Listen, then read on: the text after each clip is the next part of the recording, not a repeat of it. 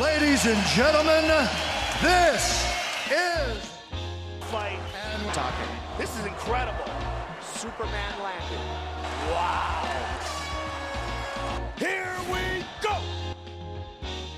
Vážení přátelé, vítejte u dalšího dílu Fight and Talk s Tomášem Kvapilem. a Patrikem Kinslem. Dnešním hostem je brněnský rodák Honza Stach. Ahoj Honzo. Ahoj Honzo. Děkuji za pozvání. Vítáme tě tady u nás. Uh, ty jsi známý grappler, ale já vím, že ty jsi dřív i boxoval. Můžeš nám představit uh, svoji sportovní minulost, jak se z grapplingu vlastně dostal? Jo, tak já jsem kdysi dávno hrával, hrával ještě basket, ten jsem paradoxně bral asi víc vážně, než teďka beru, beru grappling a nějaký zápasení a tak. A potom po větším zranění kotníků jsem měl trochu sportovní pauzu, to bylo v 16, velká větší operace, plastika vazů a tak, takže jsem byl mimo skoro rok. A pak, když jsem se vracel, tak mezi tím se rozpadl ten tým, takže ten basket už mě tak moc netáhal. A když jsem přemýšlel, co dál, tak my jsme přímo na vesnici, ze které původně jsem, u Olomouce, tak jsme tam měli boxerský gym, kde se učil box, thai box. Tak jsem si říkal, že celý život jsem dojížděl a až mě to, že jsem trávil tolik času na cestě oproti klukům, co byli přímo z Olomouce, měli ten trénink za barákem. Tak jsem si říkal, že vyzkouším něco, co mám za barákem já, takhle jsem se vlastně dostal na první trénink boxu. Mm. Jaký byly pocity po prvním tréninku boxu? Bylo to to, jak jsi přišel z basketu, že jsi věděl, že to, co to tě bude bavit, to chceš dělat?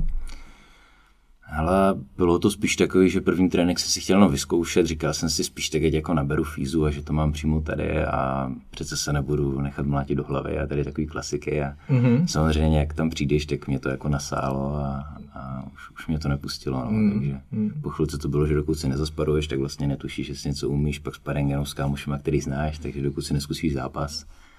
Mm-hmm. A takhle už to jelo, no. Jak dlouho jsi dělal box? Ale na začátku jsem tam měl taky ještě nějaký drobný zdravotní problémy, takže tak jako roztahaně třeba dva, tři roky jsem mm-hmm. trénoval box tajský. Mm-hmm. A pak jsem měl jednu takovou přechodovou sezónu, kdy jsem vlastně začal studovat v Brně, to byl prvák na vysoké a to jsem ještě zápasil v tajském boxu a zároveň jsem začal s grapplingem, to byl ten první rok. Takže máš zápasy v postoji. Mám, ale už je to dávno. Mm, kolik?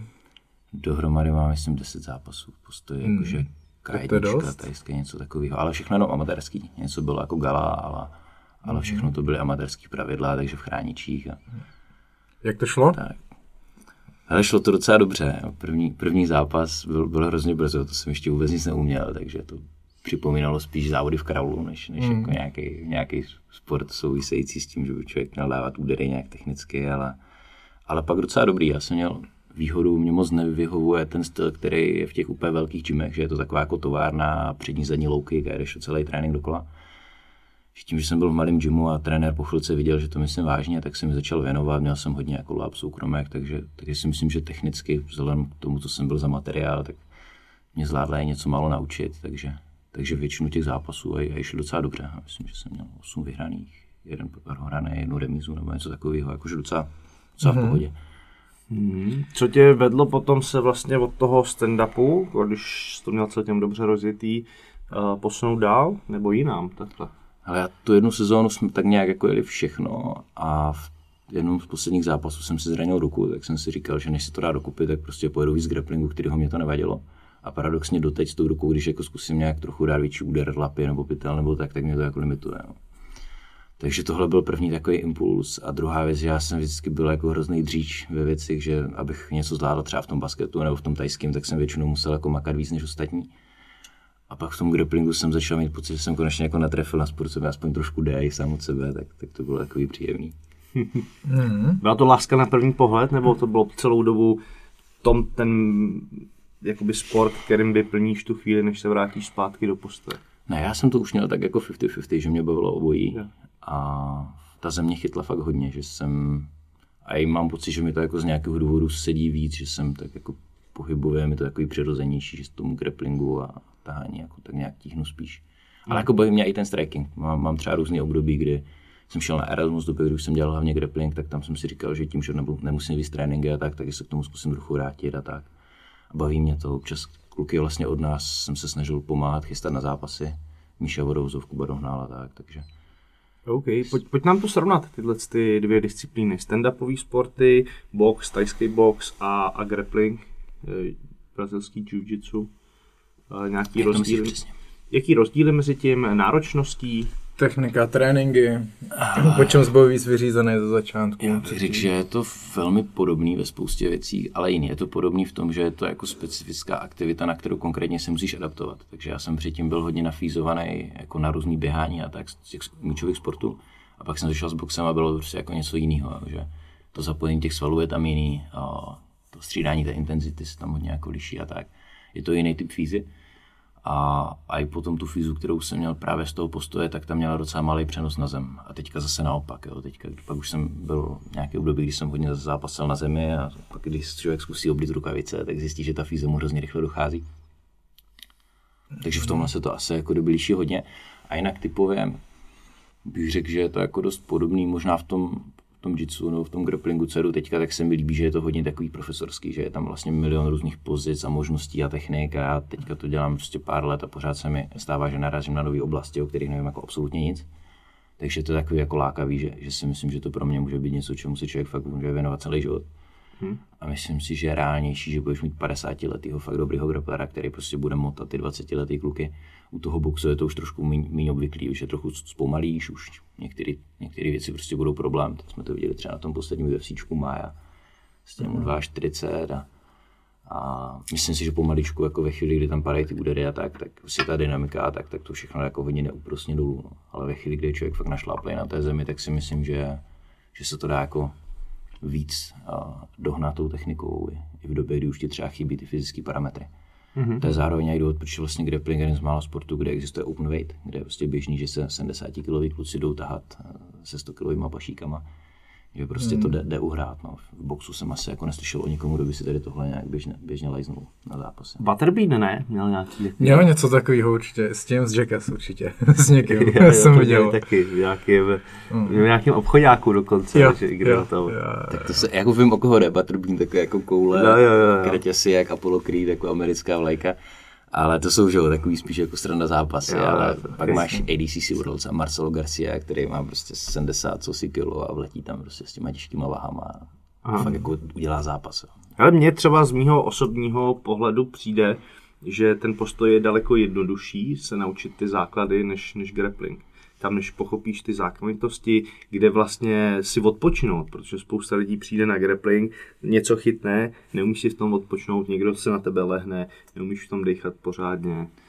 Ale možná jako, jako ten úplný základ v něčem, jo. Zároveň si myslím, že ten grappling lidi zase chytají rychleji, jo. Takže než když mi přijde někdo na první trénink, tak než vytvoříš nějaký základní návyky, aby ti nemrkal, nezakládal hlavu do úderu, hmm. nedělal tady tyhle věci, tak si myslím, že je to jako náročnější u průměrného člověka odstranit když přijde někdo, kdo je aspoň trošku tvárný a ještě hodně dělá to prostředí toho gymu. A třeba u nás si myslím, že máme jako relativně rozumný tempo a na normálních tréninkách ty lidi spíš brzdím a byli pomalej, aby nad tím přemýšleli a pak máme samozřejmě nějaký tréninky, kde na to šlápneme víc. A když ti lidi přijdou do tohle prostředí, kde je normální jako jet v klidu, tak si myslím, že nad tím začnou přemýšlet trošku rychleji. Samozřejmě je to klasika, každý, kdo přijde na první trénink, tak neumí technicky, protože žádnou techniku nemá, ale ale dá se to trošku víc jako nějak vybudovat v těch lidech. Takže si myslím, že ve finále můžeš ty lidi naučit grappling docela brzo. Já jsem třeba na první závody v grapplingu šel asi po třech měsících tréninku a x svých svěřenců jsem bral taky takhle brzo, dva, tři měsíce, když jsou šikovní. Chcou si to zkusit, že ty rizika jsou tam menší, tak možná i proto se jako lidi jsou schopni rychle nějak uvolnit a pustit se do toho, do toho tréninku, zlepšování se. No. Mm-hmm. Já takový nejzákladnější rozdíl mezi boxem a jiu-jitsu vidím, jak ty jsi říkal, že na jiu-jitsu máš prostě tisíc technik, který můžeš různě ohejbat, měnit mm. a upravovat si podle svého stylu, tak naopak v boxu to vidím tak já, že máš prostě šest typů úderů, zvedáky, háky, direkty a ty zase naopak drilluješ tisíckrát furt jen dokola. To je ten jako největší rozdíl podle mě, že můžeš to máš tak prostě určitě šest... do velké míry je a, a, a je jako můj trenér to tehdy říkal, protože lidi to dneska nebaví jako zůstávat u toho boxu a tak, protože prostě jedeš furt stejný údery a furt jako do zblbnutí. Je pravda, že u wrestlingu a boxu si myslím, že je potřeba mít výrazně víc nachozených opakování, abys byl schopný to použít. Hmm. V grapplingu já ti můžu teďka ukázat pár technik a ty můžeš zítra na zápasy udělat. Ukaž. Takže, hele, pojďme tady lehnout. Já můžu to být třeba nějaký detaily, Není to o tom, že učíš nový koncept, ale právě třeba s Davidem teďka do toho zápasu jsme chtěli, aby Ty se... nepřeskakuj. Tak nebudu přeskakovat. K tomu jo. se dostaneme. a já jsem to dřív takhle vyloženě viděl taky, že ten box je prostě jak kdyby, že je to základ, který pak jdeš do zblbnutí, ale co teďka koukám třeba na spoustu zápasů a vidím zápasníky, jako je právě třeba David, tak vidím, jaká je tam prostě hrozně krásná práce třeba s uhlováním a máš tam jako spoustu věcí, povolování, různě jako vytvoříš nějaký rytmus, pak ho, pak ho změníš v tom zápase. Takže máš tam strašně moc jako proměných, se kterými asi můžeš hrát taky. Takže přestože už to není jako disciplína, ve které jsem jako nějak aktivně soutěžící, tak mě to hodně zajímá, aspoň tady, tady Mhm. skrz nějaké jako studium a No já jsem chtěl taky oponovat, jsem rád, že jsi to zmínil, tady Kvapoj, to je vidět uh, lidi, kteří moc eh, nerozumí postojovým sportům, tak, tak vidějí šest základních úderů a dálnic. Jo, tak to je samozřejmě zjednodušeně řečeno, že jo, ale tak myslím si, že celkově box je víc o drillu, že prostě drilluješ, drilluješ, aby ty údery, prostě aby tvoje tělo to bylo, aby to pro ně nebylo náročné, aby to bylo automatický. To jsem jako tím chtěl říct. Jasně, je, je pravda, že když jako v, v grapplingu si chceš jenom něco zkusit, tak jsi schopný z toho ještě nějakým způsobem se dostat zase zpátky. Že když si to zkusíš v boxu, tak si můžeš nalítnout na nějaký kontr. a je- To je, to je pravda, že je potřeba to mít víc vydrolovaný. A pak, když to máš, tak si hraješ už přesně s úhlováním, s timingem, s footworkem a už se to jako nabaluje zase dál a rozvíjíš vlastně ten eh, stand-upový, eh, tu svoji stand-upovou disciplínu zase dalším směrem. Je to zajímavý, no? Určitě, no a všeobecně se bere v UFC, že je vždycky jako jednodušší udělat z wrestlera uh, postojáře, než z postojáře wrestlera nebo zemaře. Wrestlera stoprocentně, protože tam jsou prostě věci, které jako musíš cítit.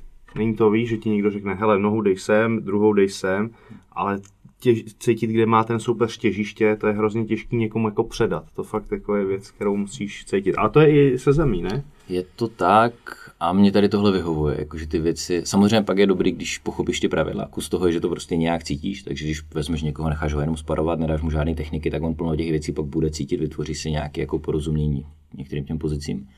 Ale pak druhý krok je, že se snažíš to jako pochopit, abys to uměl rozebrat, protože pak to není o tom, že tak nějak pocitově vytěžíš z té znalosti tak jako 80% z té pozice nebo tak, ale když fakt jako zatím hledáš tu biomechaniku, tak jsi schopný jít fakt jako, že z toho vyždíme 100%. Takže já se snažím fakt někdy plácnu. Chytám kimuru, tak je prostě rozdíl, jestli ho chytnu tady, anebo jestli se fakt posunu až na konci té páky, protože pak ti stačí menší síla k tomu, abys dosáhl stejného efektu vlastně.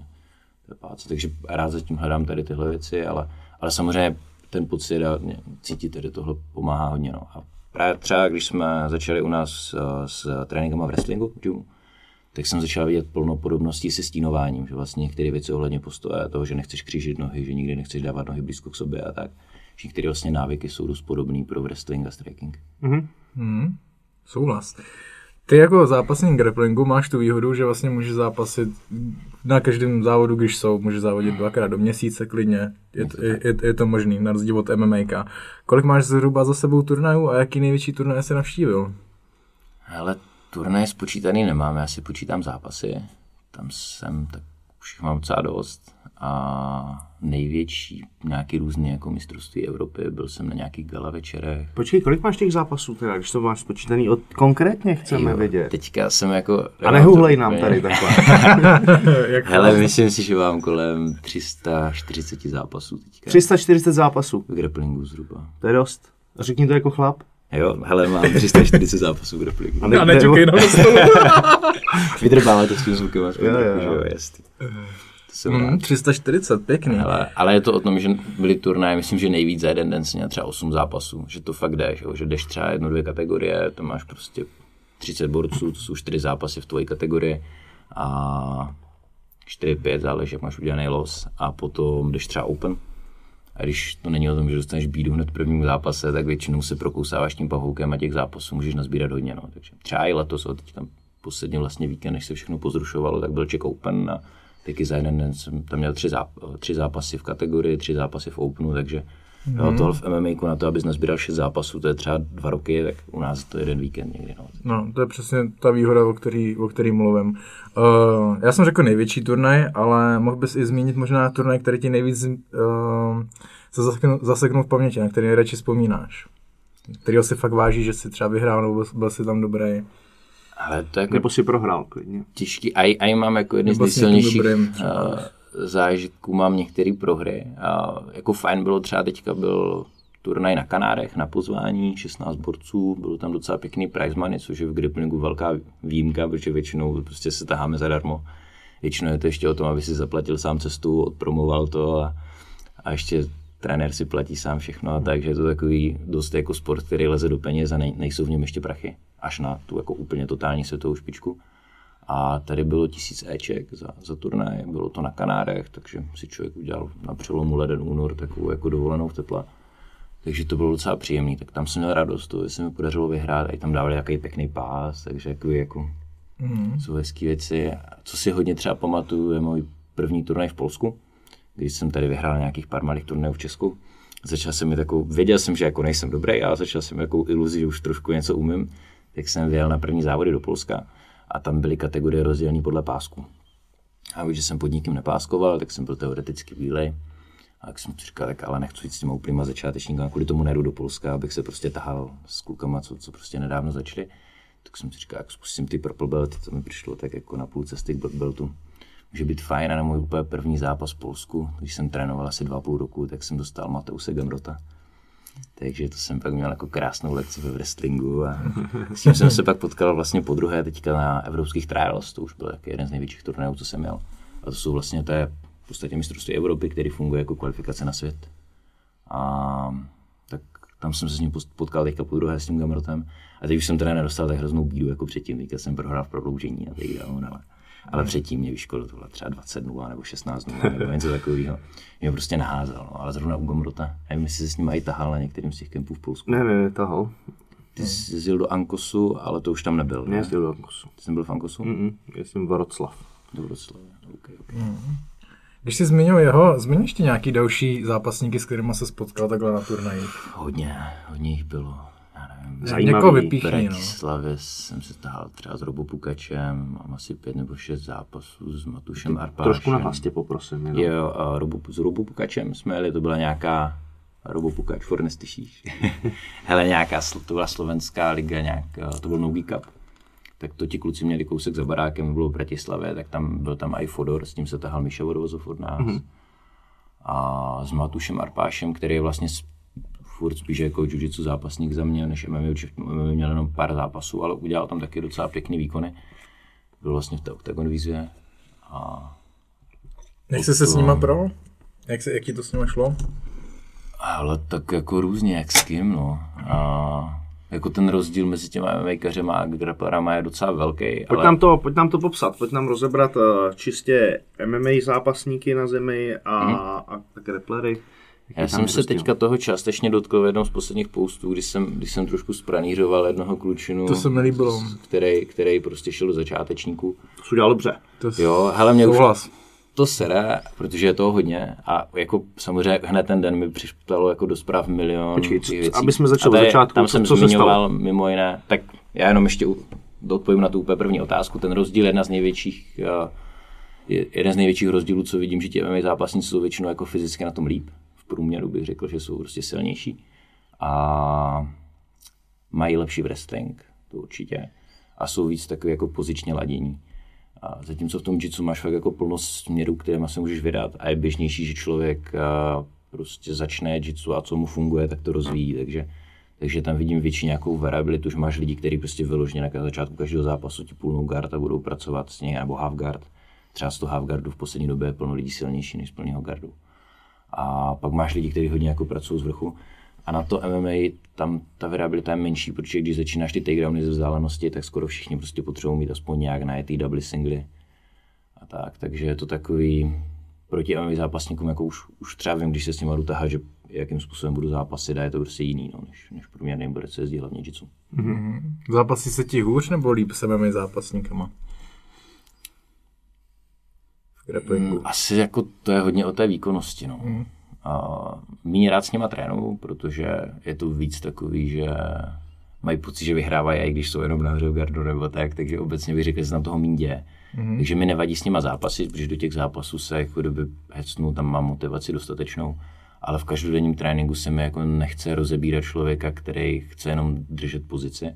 Mm-hmm. A samozřejmě vím, že to musím umět, ale za ten trénink, za ten týden máš nějaký objem tréninku a já třeba rád občas pouštím pozice a tak, prostě, aby se něco dělo v tom sparingu, abych si vyzkoušel věci, protože mě nebaví drillovat. Mm-hmm. Tak se snažím mít velký počty nástupů i v tom sparingu a podle toho jedu nějaký styl. Mm-hmm. A vím, že když, když, když s většinou kluku dceru MMA, tak když se vůbec neznáte, tak někde jako je to takový, že prostě chcou vyhrát i ten sparring a tak. A když už se pak znáte, tak už se to většinou rozjede, je to víc v pohodě. Mhm. OK. Pojď nám rozebrat uh, ten post. Ten post, jo, tak to jsem jako malinko nechtěně, ale možná trošku ukřižovat tady jednoho chlapce teďka a pak jsme si to jako vyříkali, jsem si napsal s ním i s jeho trenérem a úplně v pohodě. Tam jenom hlavní, hlavní věc byla ta, že mě prostě štvalo, že spoustu kluků, a to není jenom profi MMA, ale tam je to taky, ale i třeba borců, co mají rozsáhlé zkušenosti právě třeba s zápasem, on byl mistr republiky v zápase v řecko-římském a tak, tak prostě pak jdou a v grapplingu se nahlásí do kategorie začátečníků. A ta je definovaná u nás i v zahraničí, je to většinou tak, že je to maximálně do dvou let tréninku nějakého úpolového sportu. Takže teoreticky, i kdybys byl na svém prvním tréninku grapplingu, tak pokud si prostě předtím pár let zápasil, tak bys měl pokročilý. Jasně. A pak samozřejmě otázka, jestli nechceš první si odjet pár tréninků, než půjdeš na závody, ale ty pravidla jsou takhle daný. A je to kvůli tomu, aby se pak nestávalo to, že prostě přijdeš na závody, sotva se naučil, co je sprol, co je něco a nastoupí na to borec, co tady vyhrál republiku, zápasí prostě dlouho a pošle ti tam nějaký suplex a samozřejmě ty nemáš jako tucha, co se děje. Hmm. A je to, je to nefér. No, my, my, jsme tohle podobně zažili s Paťasem na tom, jak jsme tady měli turné, turné v grapplingu tady v Hradci, kdy bylo, jak to bylo, to frér prostě triko ADCC, že jo, nebo kde to bylo? Jo, ADCC nebo Nagu dokonce. Nagu, Nagu, jo, Nagu, Naga to byla. A přišel se nám nahlásit do kategorie začátečníků a měl za sebou ty jako mraky, ne? No, aby, aby se ptáme, no ale kolikátý to jsou závody? On, no, nevím, třeba desátý, že jo, a říkám, no a kde si zápas, někde v zahraničí, už ani nevím, kde je v Německu, říkám, tak to budeš pokročilý, že jo. On, no tak já se musím zeptat trenéra, říkám se, nemusíš zeptat trenéra, že jo, tam začátečníci jsou ze začátku, to je tady yeah. takový sranda mačíš, co to jdeš prostě pokročilý hned. To tam jsem taky třeba nepochopil. Proč no. jako mají tendenci chodit do těch jako no. kategorií do roku, půl roku trénování? Proč se chtějí poměřovat s těma, s těma borcema? A byl to, byl to Zemař, jo, jezdil grapplingy, takže jako, jako proč? Trikonega to ještě udělá, ale ve chvíli, kdy samozřejmě ti lidi mají takhle odzápaseno, tak je to, tak je to blbý, ale tohle Počkej, je fakt jako a myslím si, klasika. že dokonce si přivez opasek, že nám říkal, že něco vyhrál někde. Jo, možná jo, no, určitě, určitě něco. No, na, na, té naze, oni mají vyšší výkonnostní stupně a tam ty opasky dávají malým dětskám, jo, takže to byla třeba věc, která za mě té naze trošku jako zhodila renomé, protože já jsem první, co jsem vlezl do haly a vrazilo do mě šestiletý děcko, co mělo na každém ramenu jeden řemen, prostě, tak to je takový jakože velký opasek, který dává šampionů v boxu nebo tak, tak prostě ne, nebudeš dávat osmiletým dětem hmm. na turnaj. Mi to přijde takové jako nesmysl. Nebo ženským třeba. Nebo to ženským, to už vůbec nedělal, Takže tohle mi přišel jaký nesmysl. Tady ti lidi, co se hlásí do těch kategorií, kam nepatří, je to na hubě, je to nefér vůči těm lidem, co tam jedou. Jakou k tomu mají motivaci, to může být různý, no, chcou vyhrát, nevím, jestli to chcou postnout na sociální sítě, nebo prostě jenom si chcou tam nahonit ego někdo. Věřím, že v některých případech je to i fakt jako nevědomost, ale myslím si, že to, co teďka jsem jako udělal za krok, tak jsem tím vyslal signál, že když tady tohle uvidím, tak eh, samozřejmě primárně to musí řešit organizátor, ale když to řešit nebude, tak uh, já klidně ten krok udělám a budu prostě zveřejňovat jména a fotky a myslím si, že je to, je to jeden ze způsobů, jak, jak si na ty lidi ukázat a že jim to bude blbý. Mm-hmm. A i kdyby to bylo jenom o tom, že ti lidi neměli informace, tak teďka si myslím, že už je budou mít víc. A, a jsem jako v reakci na tohle jsem dostal fakt hodně poustů a i hodně materiálu. Že asi a jako ne vždycky ti organizátoři potom jdou tak moc, jak by mohli. Mm-hmm. Samozřejmě nečekám, že organizátor si bude výjíždět všechny zápasníky, kteří tam jedou, ale minimálně, když někdo napíše jméno, tak ho zkontroluju nebo něco takového. Takže jsem teďka v kontaktu i s klukama, co tady uh, pořádají ty organizace a s prezidentem tady, tady té organizace Paldusem a tak si píšeme a Hmm. Myslím si, že do těch dalších eventů už si to pohlídáme trošku víc. Super, hmm. super. Takže ty si vlastně veřejně označil toho člověka, který šel do této kategorie a což je asi jako možná jediná možnost opravdu, jak těmhle tím věcem zabránit. Chystáte to i dál? Jako? Ale já mám tohle v plánu, já jsem vlastně pak udělal druhý příspěvek, který na to navazoval, kdy jsem naopak chtěl říkat, jako, že nechci naházet tam jenom ten hnůj, že třeba rád spolupracuji spoustu kluků, co dělají MMA, že si vzájemně máme jako dost co nabídnout a tak, a že tohle rozhodně není problém jenom těch MMAkařů. To je plno lidí, co tedy takhle nějakým způsobem obcházeli pravidla. A ani se jako nechci nějak extra lípat v těch jednotlivých případech.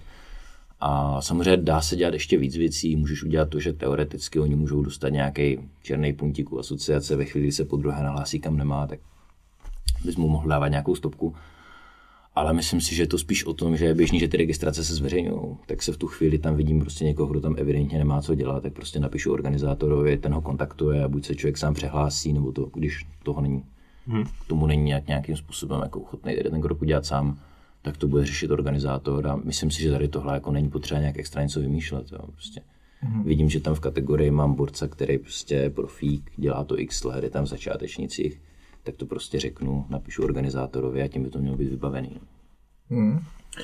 Když jsme u těch turnajích, tak pojďme rozebrat turnaje, jak v Čechách, tak v zahraničí. Jaký je mezi nimi rozdíl a jaká je tam úroveň? Myslím si, že úroveň jde u nás nahoru. Vím, že je to taky fenomén, že všichni mají pocit, že to, co začnou dělat, že jde nahoru, protože najednou se obklopí těma lidma, vidí víc těch postů a víc věcí, tak mají pocit, že to jde nahoru, ale myslím, že teďka fakt, si člověk podívá, jak tady vypadaly turnaje, ať už v MMA nebo v tom grapplingu pár let zpátky, jak tady vypadají teď, takže ten skok je docela velký. Teď vlastně poslední turnaj, který jsme se zúčastnili, tak uh, byl Czech Open na Vsetíně tady. A bylo tam skoro 400 lidí, což jako na český poměr je krásný. co ty nám tady hrozně hůhláš.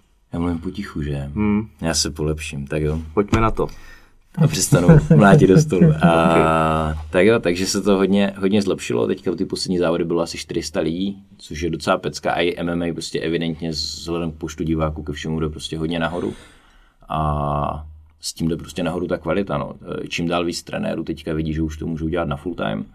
A plno trenérů se jako rádi ohání tím, že ten sport dělají, protože ho mají rádi a k tomu mají nějakou další práci, to je krásný, ale takový člověk se tomu může věnovat třeba 3-4 hodiny týdně. Jo, to jsou ty třikrát za týden, hodinka večer a tím to pro něj končí a samozřejmě trenér, který ten sport dělá 20 hodin týdně, tak ti nejspíš bude moc nabídnout to něco víc. No. Že s tím pak souvisí ta mhm. úroveň, s tím souvisí profíci víc prachu v MMA znamená, že ti borci se můžou vězdit po kempech, najít si svoje trenéry na jednotlivé disciplíny a, a díky tomu se posouvá. Mm. Jak se umistuješ uh, na turnajích v Čechách a v zahraničí? Tak v Čechách to docela jde. Tady je to spíš výjimka, když mě, jako občas něco prohraju samozřejmě i tady, ale není to až tak běžný. A v zahraničí je to hodně prostě podle té kvality, no, podle mm. té kvality těch soupeřů. Já jsem teďka tak nějak sepisoval zápasy z minulé sezóny, když jsem měl kolem 40 vyhraných a myslím 4 nebo 5 prohraných zápasů. Takže vždycky to je o tom, že něco prohraješ a i tím, že já jsem drzý a rád lezu do toho openu. Mm-hmm. Že třeba letos jsem byl na třech turnajích zatím a první z nich bylo ADCC ve Švédsku, kde jsem vyhrál svoji kategorii a pak první kolo v Openu jsem prohrál s týpkem, co vyhrál ten Open na minus 99. Hmm. To byl jako hodně šikovný borec Finska, se kterým jsem se potkal i v New Yorku, když jsem tam trénoval a je to, je to prostě takhle, no, vlezeš tam a když je někdo dobrý, ještě k tomu má na tebe 20 kg, tak, tak už je to těžký. Mm-hmm. Jezdí do Čech i zahraniční soupeři?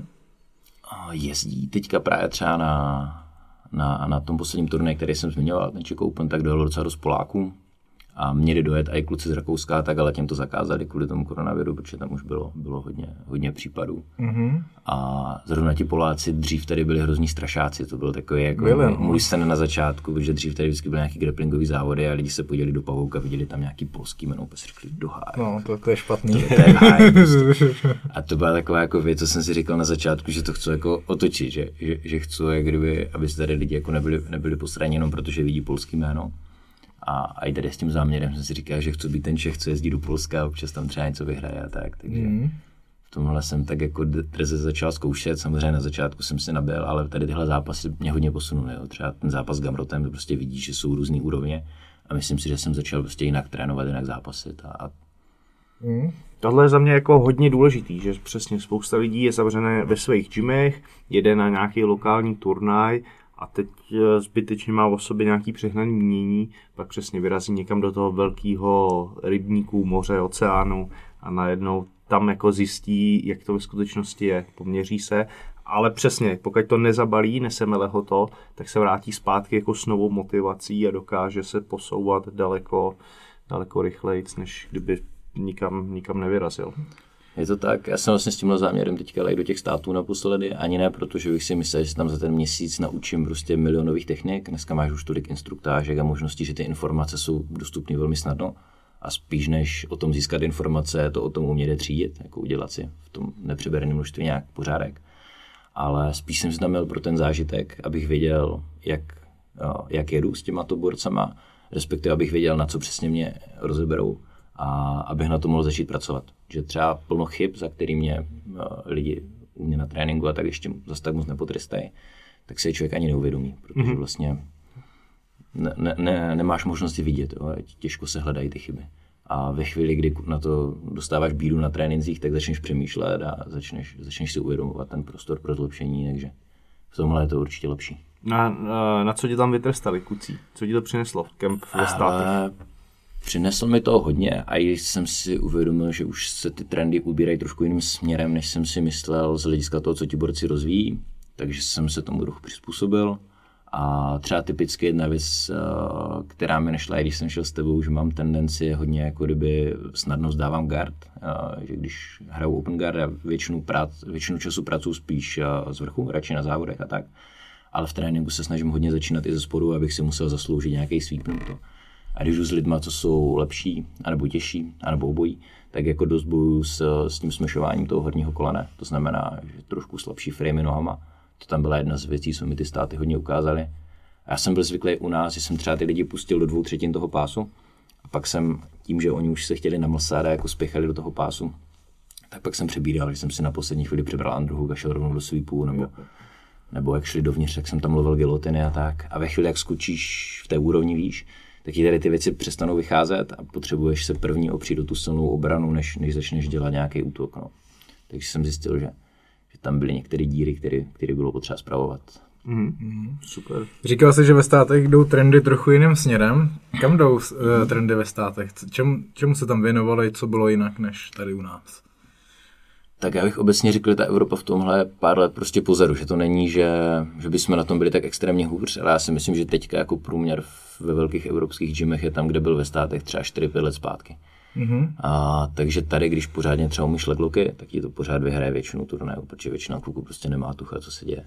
A v těch státech už teďka plno těchto borců třeba od těch legloků opouští a neznamená to, že by je nedělali. Oni dělají ty vstupy a využívají to potom, protože ti svípnou a jdou nahoru. Mm-hmm. Nebo a, že ti nabídnou, že nastoupí do nohy, nabídnou ti svoji vlastní nohu a ve chvíli začneš útočit, tak ti z toho berou záda. Tam je teďka hodně takový jako fine trend. Backtake je odevšat. Obecně jako backmount je jedna z takovýchto pozic, která mě už dost zajímala předtím. Má jako super přenos právě třeba pro MMA. Takže ta už zádu už se věnu docela dlouho a plánu v tom pokračovat. Že si myslím, že to je určitě hmm. pozice, na které má smysl makat. Takže ty legloky vlastně používají víceméně jen jako prostředek. Nebo můžou použít jako prostředek k tomu se dostat do lepší pozice. Je to běžnější. Jo? Když se podíval na ADCC třeba 2.15, tak tam těch ukončení na ty nohy nebylo až tak málo, ale potom ten trend na 2.17 už bylo daleko víc právě třeba backtakeu. Mm. A ty nohy pořád vyhrávaly zápasy. I teďka 2.19, co bylo vlastně, byla taková olympiáda v grapplingu, ADCC jednou za dva roky. Tak uh, nějaký finish na nohy tam byly, ale většina těchto borců už, už jako to nebere jako ten svůj hlavní útok. Že to mm. bere jako takový doplněk a když to nikdo neumí, tak tě na to nachytají. Právě třeba v těch kombinacích. Ale už to není, že na to mají postavenou hru. No. Mm-hmm. Když jsme teda u legloku, tak tvůj názor na legloky, protože většinou, když někdo začíná s jiu-jitsu a hnedka se začne starat o nohy, tak vidím temnotu v jeho očích. že jo. není to úplně, je to, jsou to tak dva názory, já třeba osobně legloky moc rád nemám, nebo moc se mi to nelíbí, protože tam musíš na záda do MMA, tam ztrácíš pozici, takže se, spíš se věnuji jenom v, obranu, v obraně na ty legloky, než útoku. Jak ty to vidíš, jak máš rád? Viděl jsi podcast, eh, když byl John Danaher u Joe Rogana? Ne.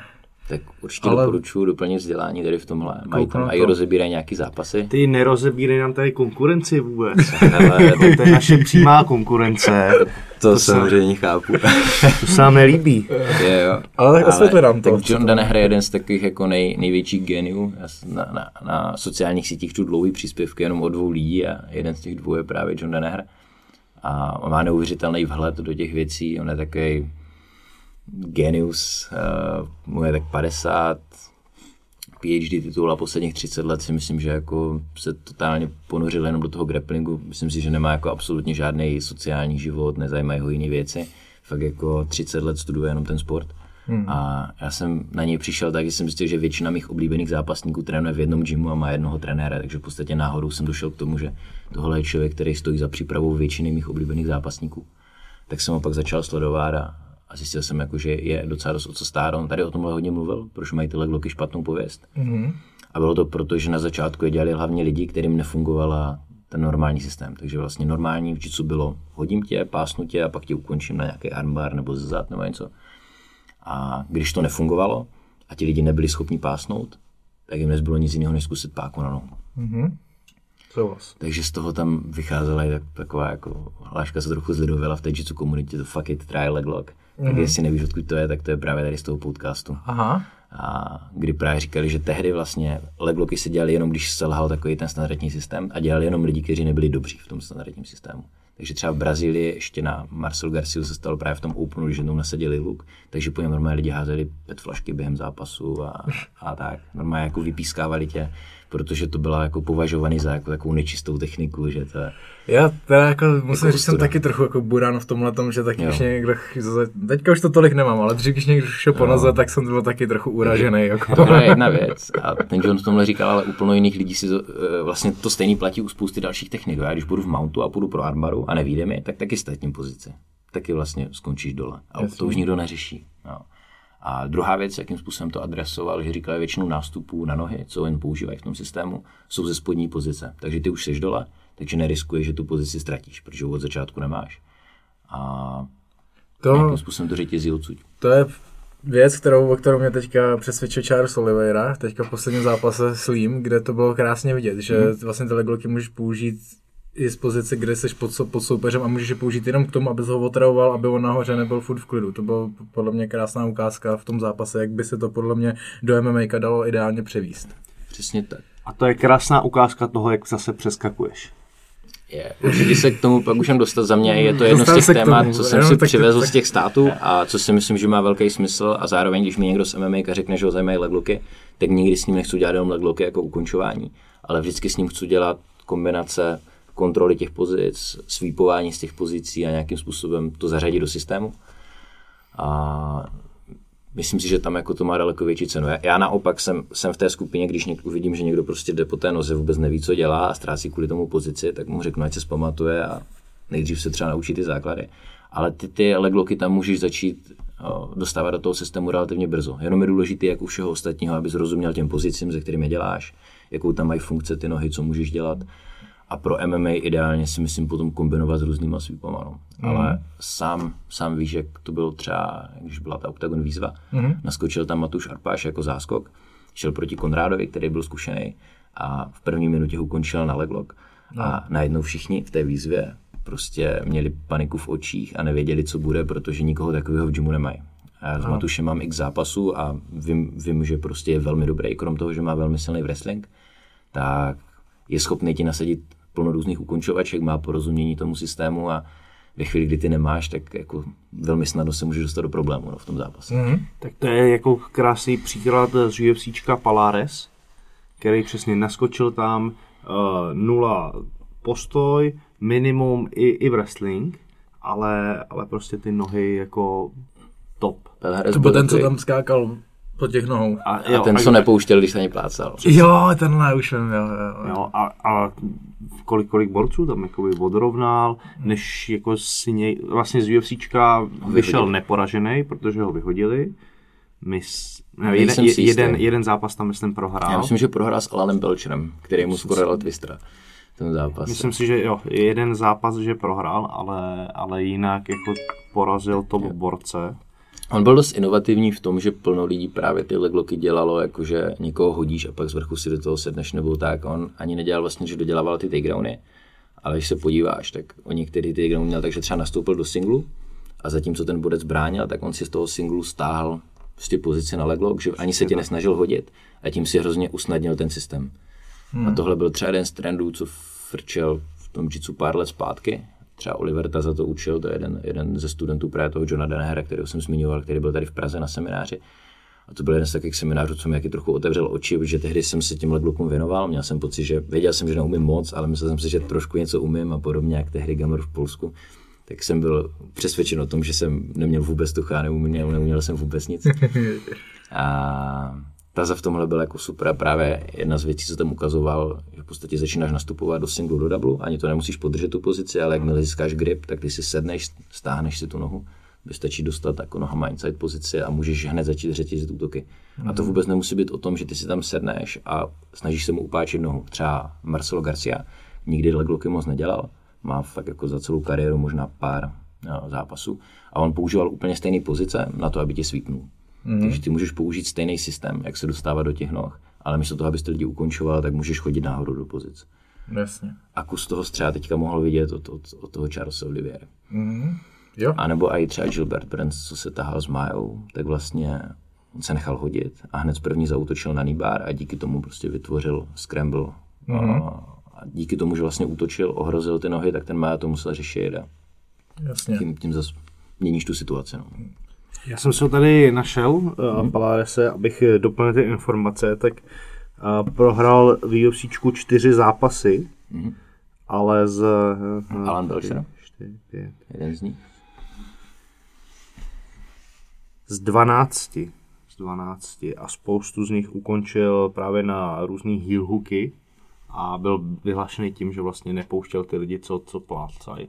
Pak ho víceméně propustili, vyhodili ho z to Viděli to. ho ještě z nějaké další organizace potom. VSOF. VSOF. potom a, a vlastně tam měl, po tom, co vyhodili z UFCčka, tak měl šňůru tři, tří výher, mezi nimi porazil Johna Fitche, Jakea Shieldse, velký jméno, a po Shieldsovi ho vlastně vyhodili i z VSOF a pak šel Toho Fitch- Shieldse nepustil, a to bylo, myslím, Kimura. Kimura, To jsem sledoval ten zápas. No, to jsem byl dost překvapený, protože Jake Shields je, jako, je velký jméno i v MMA, ale je hodně velký jméno i, i v grapplingu a v jitsu, protože to je fakt jako vyhlášený zemář. Aha. Takže to jsem byl možná trochu překvapený, že jsem čekal, že Pelhedes jako porazí ty kluky, kteří na té zemi nejsou až tak dobří. Ale třeba s tím Elenem Belcherem, ten pak dělal nějakou instruktážku, že vysvětloval v tom UFC zápase, vlastně si s ním začal ty nohy vyměňovat, že na tu hru trochu přistoupil. A, a bylo vidět, že, že se tam pohybuje a najednou to jako nebylo tak jednoznačný. No. Že někdo dobrý v té kontrole a, a má takhle jako dynamický nástupy do těch finishů, tak ty pokud nerozumíš té pozici, tak je tam fakt velká šance, že se zraníš. Naopak jako na začátku, pokud lidi chcou začít studovat ty legloky, tak doporučuji naopak jako velmi pomalý tempo a v těch pozicích se prostě zastavovat a když to plácneš, tak si pak tu pozici prohlídnout a fakt tak jako studijně zkoušet, otočím se sem, otočím se tady, zkusím zatlačit tu, tady zbavím se téhle nohy, že je potřeba tu pozici jako prostudovat a porozumět. Okay. A je docela běžný, nejenom na té MMA scéně, když tam je to ještě častější, ale i u těch grapplerů, že někdo mi šáhne na nohu a moje reakce je zkusím prostě co nejrychleji vytrhnout tu nohu co nejsilněji. Jo, to je, Což je jako super, když ten člověk to neumí, co ti na to útočí. když, to, já to, když vidím třeba u začátečníků, jak někdo někomu nasazuje nohu a teď mu tam páší ten hluk a ten druhý neví, co dělá, prostě se otočí na nějakou náhodnou stranu a rychle škubem, tak úplně zavírám oči a No, já taky. to je hrozný, to. Já jako víc lidí, než jsem zranil glukama, tak si myslím, že jsem zachránil před zraněním tím, že jsem je včas pustil, Pustil. protože jinak by si sami něco udělali, aniž bych já tam cokoliv vlastně Tak udělal. taky, taky jsem takhle pouštěl. Jako, Já už jsem takhle pouštěl fakt tolikrát a myslím si, že to bych ani nemusel prostě vědět, co dělám. Mně by stačilo, kdybych tu pozici držel a ten člověk by se sám zranil. Jo. A je to, je to běžný i na turnajích, jsem to viděl několikrát, že přesně někdo jenom něco podržel, ten borec se protočil a tam letějí ty křížáky jako To je- okamžitě. To je jeden z důvodů, proč vlastně na normálních turnajích máš většinu technik, máš dovolených páky na lokty, na kolena, škrcení a tak. A vlastně nekrenky, to znamená páky na páteř, na krk. A, a tady ty rotační páky na nohy jsou většinou dovolený až v expertech, to je nejvyšší výkonnostní kategorie a je to právě proto, že je tam větší šance, že se zraníš. Uh, ty hluky mají ještě tu nevýhodu, že někdy to není příliš bolestivý. Když ti budu dávat armar, tak tě nejdřív ta ruka bude bolet, pak tě bude bolet jako prase a pak na konci to praskne a něco se ti stane. Ale těch jako kdyby signálů, jakože radši by si to nerozmysnout, kámo, tam, má- tam máš hodně. U toho hiluku je to takový, že tam se zvýší tenze a když nevíš, co se děje, tak někdy to první praskne, až potom to pořádně bolí. Takže v tohle důvodu se to může až v těch expertech, podobně jako ty nekrenky, jednak je tam jako větší riziko a druhá věc, je, když už se něco stane, tak je tam další rekonvalescence. Že z- jako kdyby proplou ruku v armádu většinou se ti dá dokupy za pár týdnů, maximálně třeba dva měsíce. Hmm. Pokud tam není něco fakt jako extrémně závažného. A ten hiluk, když by to byla jako plná ruptura, tak to je rekonstrukce kolena, jako nový, nový křižáky. A to může být záležitost třeba na půl roku, na tři čtvrtě roku. Hmm. To je dlouho, no. Když jsme u těch zranění, co ty jsi odnes takhle eh, z gymu a z turnajů za zranění? Musím říct, že nej- nejvážnější zranění jsem si odnesl z toho basketu. To bylo vlastně to, který, kvůli kterému jsem skončil. Jsem tam uštípl kousek kosti v kotníku a když jsem byl na rengenech, tak tím, jak se tam vytvořil otok, tak to přitlačilo ten úštípek zpátky k té kosti a mě to vlastně neodhalili. Takže já jsem rok zkoušel se vrátit do tréninku s tím, že mi tam putoval kousek kosti a byly tam nějaké jako problémy. A tvrdili mi, že jsou jenom jako natržený vazy. Mm-hmm. Ať si dám dva týdny pauzu, tak jsem se dva týdny pauzu, pak jsem se vrátil, začal jsem rehabilitovat, začal jsem trénovat, ono to začalo znova bolet. A jsem to pak nahlásil jako nový úraz. Takže mi to znova zrengenovali a pak jako zjistili, že to už je tam za paseku. Takže pak jsem musel na, na plastiku vazu a jak mi tam obrušovali kosti a tak, že to bylo jako docela velký. Takže to, Jak dlouho jsi byl mimo? skoro rok, jakože ofic půl roku, ale bylo to tak jako, že nechodící sádra, pak se učíš znova chodit a tak. A bylo to takový Takže do úplného návratu do tréninku rok. No, no, dalo by se říct tři čtvrtě. Ale tak tehdy to bylo jako těžko říct, protože já jsem předtím dělal basket a pak jsem nedělal chvilku nic a po tady tomhle zranění jsem teprve začínal s tím boxem. Mm-hmm. A bylo takový vtipný, že já jsem chtěl začít dělat jenom box, že jsem se bál kopat s tou nohou. A paradoxně potom, když jsem začal kopat do pytle, tak jsem cítil, že mi to hrozně dělá dobře, protože jsem vždycky kopal do toho pytle, mě to chvilku bolelo, ale pak jsem cítil, jak se ta noha jak kdyby uvolňuje. Hmm. A potom jako jsem ně- nějakým způsobem jsem zjistil, že, že mi vlastně pomáhá kdyby zvětšit rozsah. Tím, že prostě do toho pytle koupu, že mi ten jako nárt pomalu povoluje a ten kotník se jako dostává do nějaké asi lepší, Jasně. lepší formy. Takže paradoxně jako kopání do pytle si myslím, že mi potom, potom pomohlo v rehabilitaci kotníku. A ostatní zranění, který si třeba během grapplingu... Tohle bylo největší. Jednou, jednou v životě jsem se nechal zranit, že jsem neplácel končovačku. Jsem měl jsi takový neplác? Jako pseudo touhol. A ještě to bylo na gala večeru, že jo, byli tam prizmany, hodně lidí, jak se člověk snaží. A ještě jsem měl teda radost z toho, že plno lidí se nechá hloupě zranit, aby to plásli o vteřinu později, ale už zranění. Tak to mi přijde jako nejhloupější věc, co můžeš udělat, protože stejně to plásneš, ale navíc máš tu rekonvalescenci, bolí to, nemůžeš trénovat, víš, jak jako plno věcí tak já aspoň se mi podařilo pak tomu Brcovi vzít záda, že jsem ten zápas aspoň vyhrál. Ale trošku mi tam jako něco po- porupalo v kotníku a bylo to takový, že jsem věděl, že tu pozici nemá chycenou úplně dobře, ale byl těžší, silnější, takže jsem to včas jako nevyhodnotil. A, ale možná, kdybych tam byl znova, nevím, jestli bych to plácel. No. Přece jenom v tom zápase uh, reaguješ trošku jinak. Není to o tom, určitě nejsem fanda toho, jako nechat se zranit a já neplácám a tak, to je někdy vyloženě hloupost. Ale když jsou některé hraniční situace, tak obecně bych ti řekl, že to plácnu a když jsem pak v té pozici v tom zápase, tak nikdy mi to nedá prostě a, a bojuju třeba v těch pozicích díl než na tréninku určitě. Tam je to hodně tenká hranice, jako kdy já třeba z pohledu toho, že MMA je pro mě jako priorita, tak tomu grapplingu to tak nehrotím, ale to jako plásnu, abych se mohl věnovat tomu MMA. Jako. Na druhou stranu, kdyby v MMA byl nějaký pozici, kdy je to hraniční, tak tam si umím představit, že bych třeba zariskoval. A jako měl jsem bylo takhle jako drobný zranění, ale většinou to bylo o tom, že třeba tě to limituje, že třeba během týdne se vrátím na trénink a vím, že třeba ještě měsíc o té noze vím, že když mi uchytne, že ti to plásnu brzo a tak. Ale i tady v tomhle případě, já jsem, to byl v pátek a já jsem během víkendu měl dalších 8 zápasů s tím kotníkem, co jsem neplásl tou hold. Takže jako bylo to takový zranění, nezranění. No. Měl, jsem- myslím si, že jsem měl jako natržený vazy v kotníku, nebyly, nebyly přetržený nebo tak. A pak třeba během dvou měsíců se to srovnalo a, a ještě docela hodně času trávím různou jako, jako prehabilitací a, a pohybovkama a snažím se tak nějak dávat no, to tělo dokupy a i průběžně. Uh, šel bych na systém bodování, protože v grapplingu je x, uh, x turnajů, x organizací a každá má jiný systém bodování. Který systém bodování vyhovuje nejvíc tobě? Tak nejznámější dvě jsou asi IBJJF, to je asi největší organizace, a ten mi moc nevyhovuje, protože je tam spoustu věcí zakázaných i v těch nejvyšších výkonnostních uh, kategoriích. Co mi vyhovuje trochu více, je asi druhá největší, která je možná největší v tom nogi, to znamená v té verzi bez kimona, a to je ADCC. A bodujou se tam takedowny, přechody do dominantních pozic, A jenom tak uh, na osvětlení to ADCC, pokud si to pamatuju dobře, tak první tři minuty je bez bodování a až se začíná bodovat po třech minutách? Jak kde? A na, podle toho, na jaké jsi úrovni a jaký je to typ turnaje, tak je délka zápasu. Obecně platí, že první polovina zápasu je bez bodů a druhá polovina zápasu je s bodama. A ten důvod je takový, aby tu první polovinu znetaktizoval a nesnažil se, jak kdyby třeba někoho hodíš v první půl minutě, tak potom jsou lidi, kteří by byli ochotní zbytek zápasu to držet. Ano. A tím, když to tohle odstraníš první polovinu, tak ti borci mají větší motivaci to prostě rozjet a i když skončíš dole v mountu nebo cokoliv, tak je to jedno, dokud tě neukončí.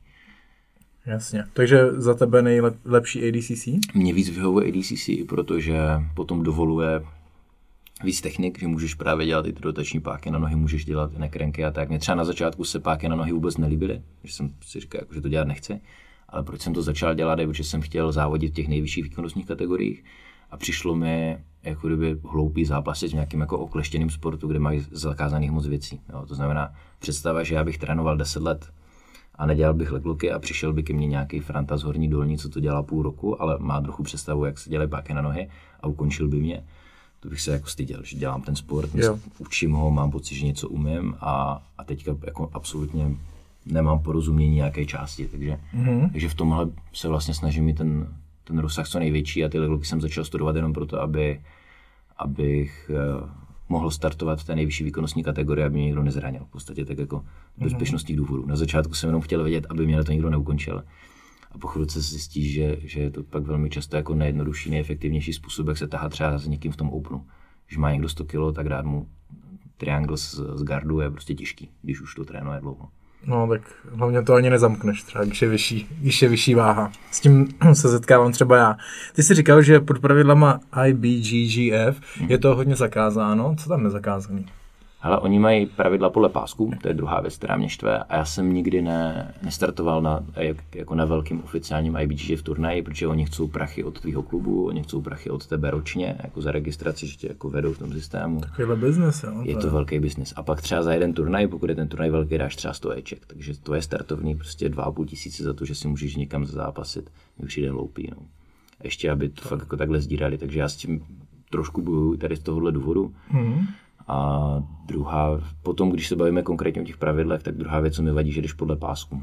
A kdybych měl jet podle pásku, tak je tady spoustu lidí v Česku, kvůli, se kterými bych nebyl v jedné kategorii, protože na papíře neodpovídám jejich výkonnostní kategorii. Uh-huh. Tohle mi víc vyhovuje, když tady jdu na nějaký turnaj ADCC, kde je to elita, kde se potkám s těma black beltama, s těma klukama a všichni se potáháme společně. A je to pro mě zajímavější. A nemusím čekat, než ti někdo dá nějaký pásek a ne, než si něco vyřešíš, vybíráš si tu výkonnostní kategorii podle toho, kolik máš od zápase. No. Uh, poslední systém bodování, na který narážím já nejčastěji tady v Čechách, je submission only. A to znamená, že se vlastně neboduje ten Jo. zápas, čeká se na submission, ten zápas je dlouhý třeba 9-10 minut a pokud se neukončíte po 9 až 10 minutách, tak je rozstřel, buď to ze zad nebo uh, sarmbaru. Ty Já- pravidla, o kterých mluvíš teďka, není jenom submission only, to je EBI, Aha. ten rozstřel. Submission only znamená jenom ukončení, když to vlastně přeložíš. A to znamená to, že se v tom zápase nebuduje. Jasně. Takže submission only zahrnuje x různých formátů, třeba taky to, co vidíš na Metamoris nebo Polaris a tady na těchto zápasech. A potom Eddie Bravo zavedl tady tohle, kdy právě i v těch submission only pravidlech byli zápasníci, třeba wrestleri nebo MMA zápasníci, kteří měli velmi dobrý wrestling, ale neuměli zase tak moc zem, který dělali to, že celou tu základní část držovali a pak, když to šlo do overtimeu, tak tehdy na submission only se v některých pravidlech vyhrává, že kdo udělá první bodovanou techniku. Mm-hmm. Takže pak první takedown v overtimeu a máš po zápase. A Eddie Bravo přišel s tím, že vlastně chce, aby ty turnaje nevyhrával nejlepší wrestler, ale nejlepší grappler. A řekl, jako, která je pozice, ve které jsou prostě fakt top lidi, kteří tu zem umí a jsou to právě třeba záda, nebo, nebo tady ta pozice Spiderweb, kde je to jeho nástup do armaru. Takže ta myšlenka zatím byla tady tahle, aby, aby skutečně vyhrál ten, kdo je nejlepší grappler. Mhm. A jak jsou dlouhý kola a tak, to už je relativně individuální. Tady v Česku vlastně ta organizace Veo Warrior Vovko dělalo desetiminutový kola a pak ten rozstřel. Tady, že si bereš jednu ze dvou dominantních pozic. Jak ty koukáš na tyhle pravidla? Máme asi nejvíc rád, Jo? ale už jsem taky narazil na lidi, kteří uh, vymysleli, jak s ním vydrbávat, že fakt jako zdržují tu do těch 10 minut a tak. Takže vlastně žádný pravidla nejsou úplně neprůstřelný, ale líbí se mi to v tom, že můj, moje jako filozofie není udělat takedown a držet. No, a plno těch uh, pravidel ti dovoluje tímhle způsobem vyhrávat zápasy. A já si hodně zakládám na tom, že jdu po těch ukončovačkách. Samozřejmě se ti to nepodaří v každém zápase, ale snažím se o to v každém zápase a snažím se tímhle stylem i učit své svěřence, ať už u nás v gymu nebo se kterými spolupracuji jinak. Mm-hmm. Že, že, jako to gro toho sportu jsou ty ukončovačky a samozřejmě jsou tam krásné věci, kontrola, takedowny, milion věcí, které mě zajímají. Ale myslím si, že ten sport by měl výst tady k tomu ultimátnímu vítězství. Tak u vás je to. KO, u nás je to submission. U nás to taky může být submise. Jasný, jasný. Dobré, dobré, dobré, tak to mě zajímá tohle. Uh, ty zápasíš jenom v grapplingu, ale ne v kimonu. Mm-hmm. Proč ne v kimonu? Protože na začátku, když jsem začal trénovat, tak uh, nikdo z mých jako hlavních sparingů to kimono nedělal. Bylo tady dost turnajů i nogy na to, abych nebyl nucený do toho dělat to kimono. A pak mě ještě hodně bavilo na začátku, že plno lidí říkalo, že když netrénuješ i kimono, tak nemůžeš být dobrý v nogi. Že, že vlastně potřebuješ trénovat i to kimono, jinak jako nemůžeš být technický. Mm-hmm. Tak mě bavilo s těma lidma se potkávat na turnajích a, a práce s nimi, i když jsem to kimono nedělal, tak jako tady z toho, jako, že mě to vyloženě bavilo jako jít proti proudu v tomhle. No. Hodně eh, se setkám s názorem, kdy lidi říkají, že když dělají kimono, takže jim to technicky pomáhá i do toho grapplingu, že to kimono ti pomůže tu techniku zlepšit. Jaký ty na to máš teda potom názor a pohled? Není to jako nutný, nebo v čem by ti vůbec to kimono mohlo pomoct technicky? Protože já tam vidím spíš jenom to, že si tam můžeš pomoct, že se do toho kimono někde chytneš, tu pozici si líp jako upevníš, ale ve finále v tom grapplingu tam nemáš možnost se za něco chytnout, tak to nemůžeš využít tolik, ne? Využít to můžeš tom, a ten hlavní přínos vidím v tom, že to celkově zpomalí hru a ty mm-hmm. nemůžeš uh, utíkat z pozicí a kontrolovat pozici netechnicky tak moc. Mm-hmm. To znamená, když teďka se budeme tahat v kimonu a já ti naberu side, tak ty mi neutečíš ze sideu jenom tím, že se splašíš. V nogi máš větší šanci, že něco takového uděláš. Jasně. Když ti budu pasovat guard, tak v nogi to může být o tom, že ti ty nohy přeskočím a je to ve vteřině. V G je výrazně častější o to, že je to ta bitva o ty centimetry. Tím, že tam máš ty gripy, tak ty pozice jsou stabilnější a tím to zpomalí celou hru. Mm. A jedna z hlavních věcí, co to udělá, je, že ti to dá čas přemýšlet. Takže mm. pro plno začátečníků je tohle hrozně důležitý, protože když nepasují dvě vteřiny, ale 20, tak najednou tam začnou víc takový malý boje o prostor a oni mají možnost si uvědomit, co je v tom důležitý. Mm. Takže přestože já v kimonu netrénu, nebo trénu úplně výjimečně, tak jako dovedu docenit ty, ty hodnoty, které ti to může přinést. Na druhou stranu, když ke mně přijdeš, že chceš zápasit v MMA nebo chceš zápasit nogy, a řekneš mi, že chceš být dobrý zítra, za měsíc, za půl roku, tak s tebou nebudu dělat kimono. Já jednak, protože ho neumím, ale jednak, protože si myslím, že ten přenos tam není až tak velký v krátkodobém hledisku. A když by se chtěl říct, že teďka se chceš 20 let věnovat jitsu, tak ti řeknu, že pokud máš dobrýho trenéra i nagy u sebe, tak bych asi dělal obojí. Mm-hmm. Ty nejdeš kimono vůbec? Ne, já jsem měl na sobě kimono za posledních pár let, třeba desetkrát mám za sebou jedny závody, jen tak jakože pro srandu, že jsem si říkal, že aspoň jednou bych to měl zkusit. A je fajn, že třeba v zimě, když je vymrzlá tělocvična, tak je v tom větší teplo nebo tak, ale jinak Doma nosím jako gati od kimona místo tepláků, že to takový pohodlný, ale, ale jinak moc kimona nenosím. Není to škoda? Je to zase jako směr, který by tě rozvíjel třeba jiným směrem? Nebo toho máš teď v nogi tolik, že jako přidat něco jako dalšího? Nemám, nemám úplně motivaci, baví mi to o trošku míň. Samozřejmě jak všechno musíš na začátku překonat takový to období, kdy ti to nejde. Takže vyloženě to není o tom, že bych jako tvrdil, že to není sport pro mě. Myslím si, že jo, možná třeba za 20 let je tam ještě víc jako ten efekt toho, že můžeš zpomalit tu hru, takže si mi plno lidí říká, že až budu starší a nebude se mi chtít tahat tak moc s těma divočákama, co tam kolem tebe obsají. Mm. Takže že se k tomu dostanu a já to nevyluču.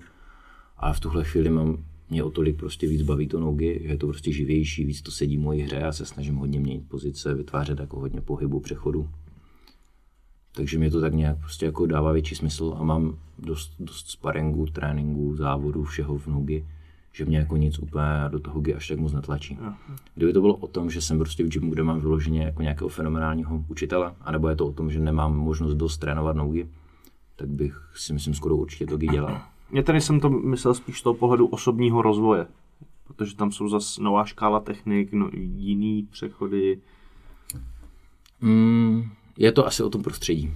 Okay. No, takže tím, že já vlastně u nás mu vedu tréninky, tak si myslím, že jsem schopný dělat progres v nogy tím stylem, jak to mám nastavený, i když jak kdyby nemám nějakého učitele, který by mě na každém tréninku říkal, co mám dělat. Mm. Myslím si, že v tom G by to pro mě dávalo větší smysl, kdybych plásnu byl třeba delší dobu v těch státech nebo nebo třeba v Praze, vím, že třeba Ríša Andrš prostě vynikající učitel, který umí parádně IGI, tak pak bych třeba přemýšlel o tom, jestli nějakým způsobem tam systematicky zředit IGI. Ale s tím, jak to mám v tuhle chvíli nastřelený, že, že jako hlavně je to nogy a, a pomáhat klukům, co dělají MMA, a to jsou takový témata, které mě, který mě zajímají víc, tak se mi teďka asi nechce jako věnovat to množství energie, že mám pocit, že by to nešlo tím nejzajímavějším možným Jasně. směrem pro mě. Rozumím. Mm-hmm. Teď si nám krásně nahrál na to, že pomáháš klukům s MMAkem, s MMA se zemí. Pojďme tady na to, pojďme k MMA. Co říkáš na normální trend v UFC nebo u nás v Čechách a jak by si srovnal zem českých zahraničních MMA zápasníků? Sleduješ to, předpokládám? Sleduju to. Dřív jsem sledoval jenom ty zahraniční a teď tím, že se mě to jako víc dotýká osobně, tak jsem začal sledovat i tu československou scénu. A i tím, že si myslím, že šla nahoru, že se jako na ní kouká líp, než se na ní koukalo dřív. A myslím si, že je to spíš jako individuální, jestli se budeme bavit jako o zemi. Myslím si, že obecně ta úroveň jde nahoru určitě, jak globálně, tak, tak, eh, tak tady na té naší scéně. A jako spíš asi bych potřeboval nějakou specifičtější otázku, abych ti k tomu jako řekl něco víc. A myslím si, že ti kluci se zlepšují. Dneska už je běžnější, že v gymech už jsou lidi, co o té zemi fakt něco ví. Dřív to jako nebylo tak moc. Takže si myslím, že dřív bylo obvyklejší, že, že plno zápasníků mělo nulovou zem a bylo to v pohodě. Dneska nenajdeš moc zápasníků na slušné úrovni ani tady na té naší scéně, kteří mají nulovou zem. Minimálně třeba i kluci, kteří a, nejsou grapleři, co jsou postojáři, tak umí utíkat z nějakých základních pozic, umí bránit takedowny, umí s- technicky vstávat, u- umí nějaký základy. Já nepotřebuji, aby každý borec měl jako vynikající ofenzivní grappling, ale potřebuješ mít jako přehled. A kdo tě třeba, vem to z Čech, a kdo tě v Čechách zaujal svojí, svojí zemí? Dokážeš vypíchnout někoho, kdo vyloženě je pro tebe dobrý grappler? Naznačil si Arpáše vlastně? No Arpáš je jeden z top grapplerů a Vojto Barborík, to jsou vlastně kluci, kteří trénují spolu. A myslím si, že když by nějaký zemář, co, co máká na wrestlingu a tak chtěl prototyp toho, jak by měl vypadat jeho grappling v MMA, tak si myslím, že Vojto Barborík je vynikající jako studijní příklad. Oni spolu vlastně trénují. Mm-hmm. Vím, že v OFI je spoustu kluků, co zápasí třeba těžší váhovky, tak od nich dostávají bídu na zemi. A když se podíváš na ten styl, tak on je vlastně velmi bezpečně. Že jeho nejoblíbenější techniky, který nejvíc ukončuje, je Darce Choke a, a z backmountu, což jsou pozice, které i když neukončíš, tak oni nepřijdeš, můžeš mlátit. Není tam riziko, že skončíš dole. Je to spojený s velmi silným wrestlingem, takže to dává tak jako největší smysl tady na té československé scéně. Zajímavý grappling má třeba Filip Macek, ale ten má dost takový jako reaktivní, že hodně právě kontroluje. Já jsem takhle zápasil na začátku, prvních pár sezon. A to nemyslím tím, jako, že bych byl na té úrovni, jenom jako kdyby tohle byl obecně můj styl prvních pár sezon, mm. že zatímco mě lidi zkoušeli házet, tak já jsem se tam snažil ulovit nějaký gilotiny a tak. A pak jsem ten styl dost změnil. A ve chvíli, kdy, kdy člověk narazí na někoho na srovnatelné nebo vyšší úrovni, tak tedy tohle může začít být docela problém. Což jsme viděli třeba s tím zápasem s tím Dákem. No. To, kdy vlastně uh, Filip Macek je dobrý v tom kontra, jako grapplingu, má, má hezký jitsu, má hezký ukončovačky, ale měl třeba problém si to vynutit a neviděl jsem za tolik zápasů. Mm. A vím, že ještě třeba Ivan Buchinger, s tím jsem měl nedávno možnost se potkat, že jsem s ním odjel nějaký kola a koukal jsem na jeho zápas třeba s jukeboxem a tak. Takže ten má ještě tady na té československé scéně jako hezkou zem. Mm-hmm. A již jsem byl překvapený, když jsem s ním sparoval fakt jak silný je třeba v těch útěcích a tak, že takže těch kluků je tady hodně a na samozřejmě sleduju hlavně tu světovou scénu, kde, kde je to fakt o tom, že se podíváš na zápas a můžeš se učit z každého zápasu. No. Pojď nám doporučit nějaký MMA zápasníky ze zahraničí, který tě baví svojí zemí. Tak třeba ten Charles Oliveira mě baví už roky. Mm. Damien Maia hodně kvůli studii právě toho, jak bere záda, jak ty záda kontroluje a tak. To je jako velmi, mm. velmi atraktivní zápasník. A jeden můj, můj úplně nejoblíbenější grappler se nedávno pu- pustil do MMA taky, Gary Tonen. Takže to doporučuji nakoukat, on je teďka v One FC, měl být v situaci, kdy mu možná už dají teďka titulák v dalším zápasu, má to myslím 6-0 nebo 7-0. Všechno ukončený před limitem. Mm. Vlastně ten John Danaher, o kterém jsme se bavili, jeho trenér, tak on plnoborců připravuje i v MMA. On se podílel na přípravě GSPho, na přípravě Chrisa Weidmana a tady těchto borců, takže, takže to určitě není o tom, že by, že by se zajímal jenom, jenom o grappling, byť tam má největší jméno. A, takže tohle jsou určitě jako borci, který se vyplatí sledovat, ale těch jako úžasných zemařů je spoustu. Třeba ten Damien Márika v tom zápase šel proti Gilbertu Burnsovi. V MMA ho možná lidi moc neznají, on má v MMA 17-3, myslím, to měl. A takže i na MMA jako je na tom velmi dobře, ale to je primárně zemař, který prostě chodí grapplingový gala večery. A já jsem věděl, že to je pro Máju jako nejhorší možný matchup, který mohl dostat. S tím mladého, dynamického, silného borce, který má navíc luxusní zem. Když jsme narazili na Maju, co říkáš na jeho zápas s Saskrenem? Tam byl takový souboj v wrestleru se Zemařema. Zemaři vyhráli. Ale já to ten asi zápas? takhle úplně nevnímám. Ten zápas byl úžasný. A myslím si, že nejlepší krok od Maji, co mohl udělat, je, že v tom zápase ukázal úplně jiné věci, než ukazuje normálně. že Maja normálně hodně hraje halfguard, vstávání s underhookem a takovou tu tradiční zem, co se pro MMA učí. A Askren to věděl. A Maja, já jsem s ním poslouchal podcast, o tom právě mluvil, že, že věděl, že přesně tohle budou očekávat, takže změnil jako kdyby ten přístup a začal pracovat jako kdyby. Na, naučil se nové věci a myslím si, že toho Askrena tím dost zaskočil. Mm-hmm. A druhá věc, že Askren už se potkal s hodně zemařem a myslím si, že to podcenil, protože třeba si znáte Shiny a Aoki, to je jeden z hodně dobrých jako Japonců, co má spoustu výher na omoplaty, Google platy, má fakt jako hrozně dobrý guard a v MMA hrozně často vyhrával na to, že, že ty lidi ukončoval ze sporu ze všech pozic. A Ben Askren ho hodil a pak ho vypl normálně z vrchu z gardu. Prostě ho hodil v první minutě a asi v druhé minutě ho normálně umlátil eh, na ground and pound. Hmm. Takže si myslím, že si hodně věřil a že trošku podcenil ten level, na kterým Damien Maya je, protože Damien Maya není jako dobrý grappler, to je jeden z nejlepších grapplerů na planetě, byť už možná je trošku za, za, za vrcholem, ale jako pořád ta úroveň je úplně neskutečná. Hmm. OK, super. Uh, ty jsi zmínil, že jsi trenér i několik... Ještě jednu věc, jenom jste se bavili na ty studijní zápasy, na prostý grapplingový porno je zápas Gunnar Nelson, Damien Maya. Jestli jste neviděli, Viděl, tak viděl. určitě doporučuji se podívat a s klukama, se kterými jedu grappling pro MMA, tak tohle je jeden z zápasů, kterým dávám jako za domácí úkol a klidně desetkrát set, prostě probrat ty pozice, dívat se, kde, kde na čem pracují. Vím, že ty se taky vlastně snažíš hodně vrsty, tady to zmiňuje, že nakoukáváš různý vrstery a tak. Mm.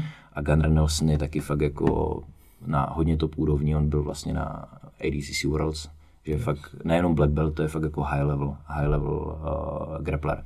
Takže to je to dlouho, co jsem viděl ten zápas, tak se na to podívám. Určitě se podívej znova, najdeš tam milionových věcí. Já myslím. jsem eh, Nelsonovi tenkrát hodně fandil, tak já to celkem vybavu ten zápas, byl jsem z toho smutný. Jak to? Uh, Damien ho k ničemu víceméně nepustil. Jako ta, ta kontrola byla Ale na to. Ty výměny byly krásný. Fakt jako třeba ta první, to první kolo, než, než ho prostě utahal, tak Gunnar Nelson fakt jel jako technicky, zároveň do toho zapojoval i tu dynamiku, zdrhal z těch pozic. Bylo vidět, že oba rozumí tomu, co dělají, takže já jsem na to fakt koukal a byl jsem jako úplně, úplně nadšený. Hmm, Za mě s kapesníčkama, ty jo. Ale za mě třeba hodně zajímavý i začátek zápasu Conor Khabib. Skoro všichni ti řeknou, že ten Conor tam vůbec nic neudělal. To je jako největší bullshit, co jsem už podělal. Když se podíváš, tak hned u té úvodní sekvence, u toho prvního takedownu, je tak on ho nakouřil trochu kolenem. Tam bylo, A potom, jak, jak byla ta sekvence, tak ta sekvence trvala třeba minutu a tam bylo tolik jako kdyby malých drobných bojů o pozici, které byly tak hrozně zajímavý, co normální divák jako nedocení, ale v tu jednu chvíli jste mohli vidět, že ten Khabib se dostal i dolů. On se hned znova zvedl z té pozice a to byla prostě vynikající jako práce v wrestlingový kontry na wrestlera, není vůbec jako jednoduchý dostat. A pro mě to bylo hrozně zajímavé se na to dívat a myslím si, že vzhledem k tomu, že Conor je postojář, tak, tak třeba to první kolo bylo ještě jako velmi dobrý. Souhlasím, že tam Conor měl o, dobrou reakci na ten Khabibův wr- wrestling. Tam si myslím, že to rozhodla taková malá chyba, kdy on se, kdy ten Khabib šel do double legu a ten Conor se tam pod něj už jenom si sednul a jakmile se sednul, jak bylo už jako rozhodnuto. Ale jak říkáš, třeba tu první minutu, kdy se tam skremblovalo o, o ten single leg, tak tam měl Conor dobrou práci. Ono pak ve chvíli, kdy switchnul na ten double, tak eh, je jedna věc jako znát to a druhá věc je, když na tobě fakt jako má ruce někdo, kdo je tady na téhle úrovni. Já to znám prostě z, sám, když, když se tahám s někým, kdo má jako OK wrestling, takový ten grapplingový wrestling, a pak na tobě šáhne někdo, kdo prostě wrestlí od děcka, tak je to něco úplně jiného. No. Je pravda, že tohle jsem, tyjo, s kým jsem to zažil? Jo, v Polsku. V Polsku s borcem, co začínal řecák, pak přešel na volný styl, teď pere, pere se ve ubojím. Mm, kecal bych, kolik má zápasů, prostě mraky. Ale jakoby rozdíl mezi ostatníma byl třeba o tři třídy. Mě eh, v plné přípravě tam docela jakoby školil na, na wrestlingu. Normálně, ale, ale všim, prostě dostal se tam tou rychlostí, jak jsem dostal, tak to jsem zachrápával reakce, ale to, když to chytnul, sevřel, přitáh, to bylo sakra jak, jak někde ve svěráku. My máme. A, U šup, nás, a už, už jsem lítal. u mě vlastně hlavní sparring, já jsem původně ani netrénoval ve Fight Clubu Brno, já jsem tam začal trénovat, že jsem to dělal asi půl roku, že na druhém turnaji v životě jsem potkal Míšu Vodovozová. Kvapa asi bude znát, Yes. okay, Izraelec od nás a on má dvojče. Dima Myslím, že jsem s ním dokonce zápasil v nějakém grapplingu. Myslím si, že jo. A jak to dopadlo? utáhne zrovna na takovou jako ponižující věc. Ne, ne, ne, já jsem měl backmount, že zrovna mi ten zápas pěkně vycházel, to tak rok zpátky. A viděl jsem backmount a on chytnul moji nohu, překřížil a utáhne na, na kotník. Jestli jak se tomu říká. O, Víš, že já jsem měl backmount. Jo. A, A, a nebylo nevím, tohle s Martinem Adámkem. Tak to bylo on spíš. Mám tohle z toho, on To to bylo- dělá prej hodně, že, že to jako dělá hodně. Jo, Nikdo mi Míša to neřekl je, je Izraelec, taky hodně jako namakaný. Já vím, to. já si Chode, myslím, no. že si je možná pleteš. Já mám pocit, Jo. že jsi šel s Martinem, že Jo, s to bylo šel. vtipný, když z toho backmount, to je taková jako školácká Je to docela. to, no, je to hrozný. Ale, já to ale, ale tohle, neříkám. ne, no. ale tohle je hrozně super, protože ty šel do ten zápas, nahlásil ses do té kategorie, do které jsi měl jít a udělal tuhle chybu. A tobě může být úplně jedno, že jsi prohrál grapplingový zápas. Kdyby jsi nahlásil do začátečníků, tak se tam vysekal a vůbec nic se nenaučil.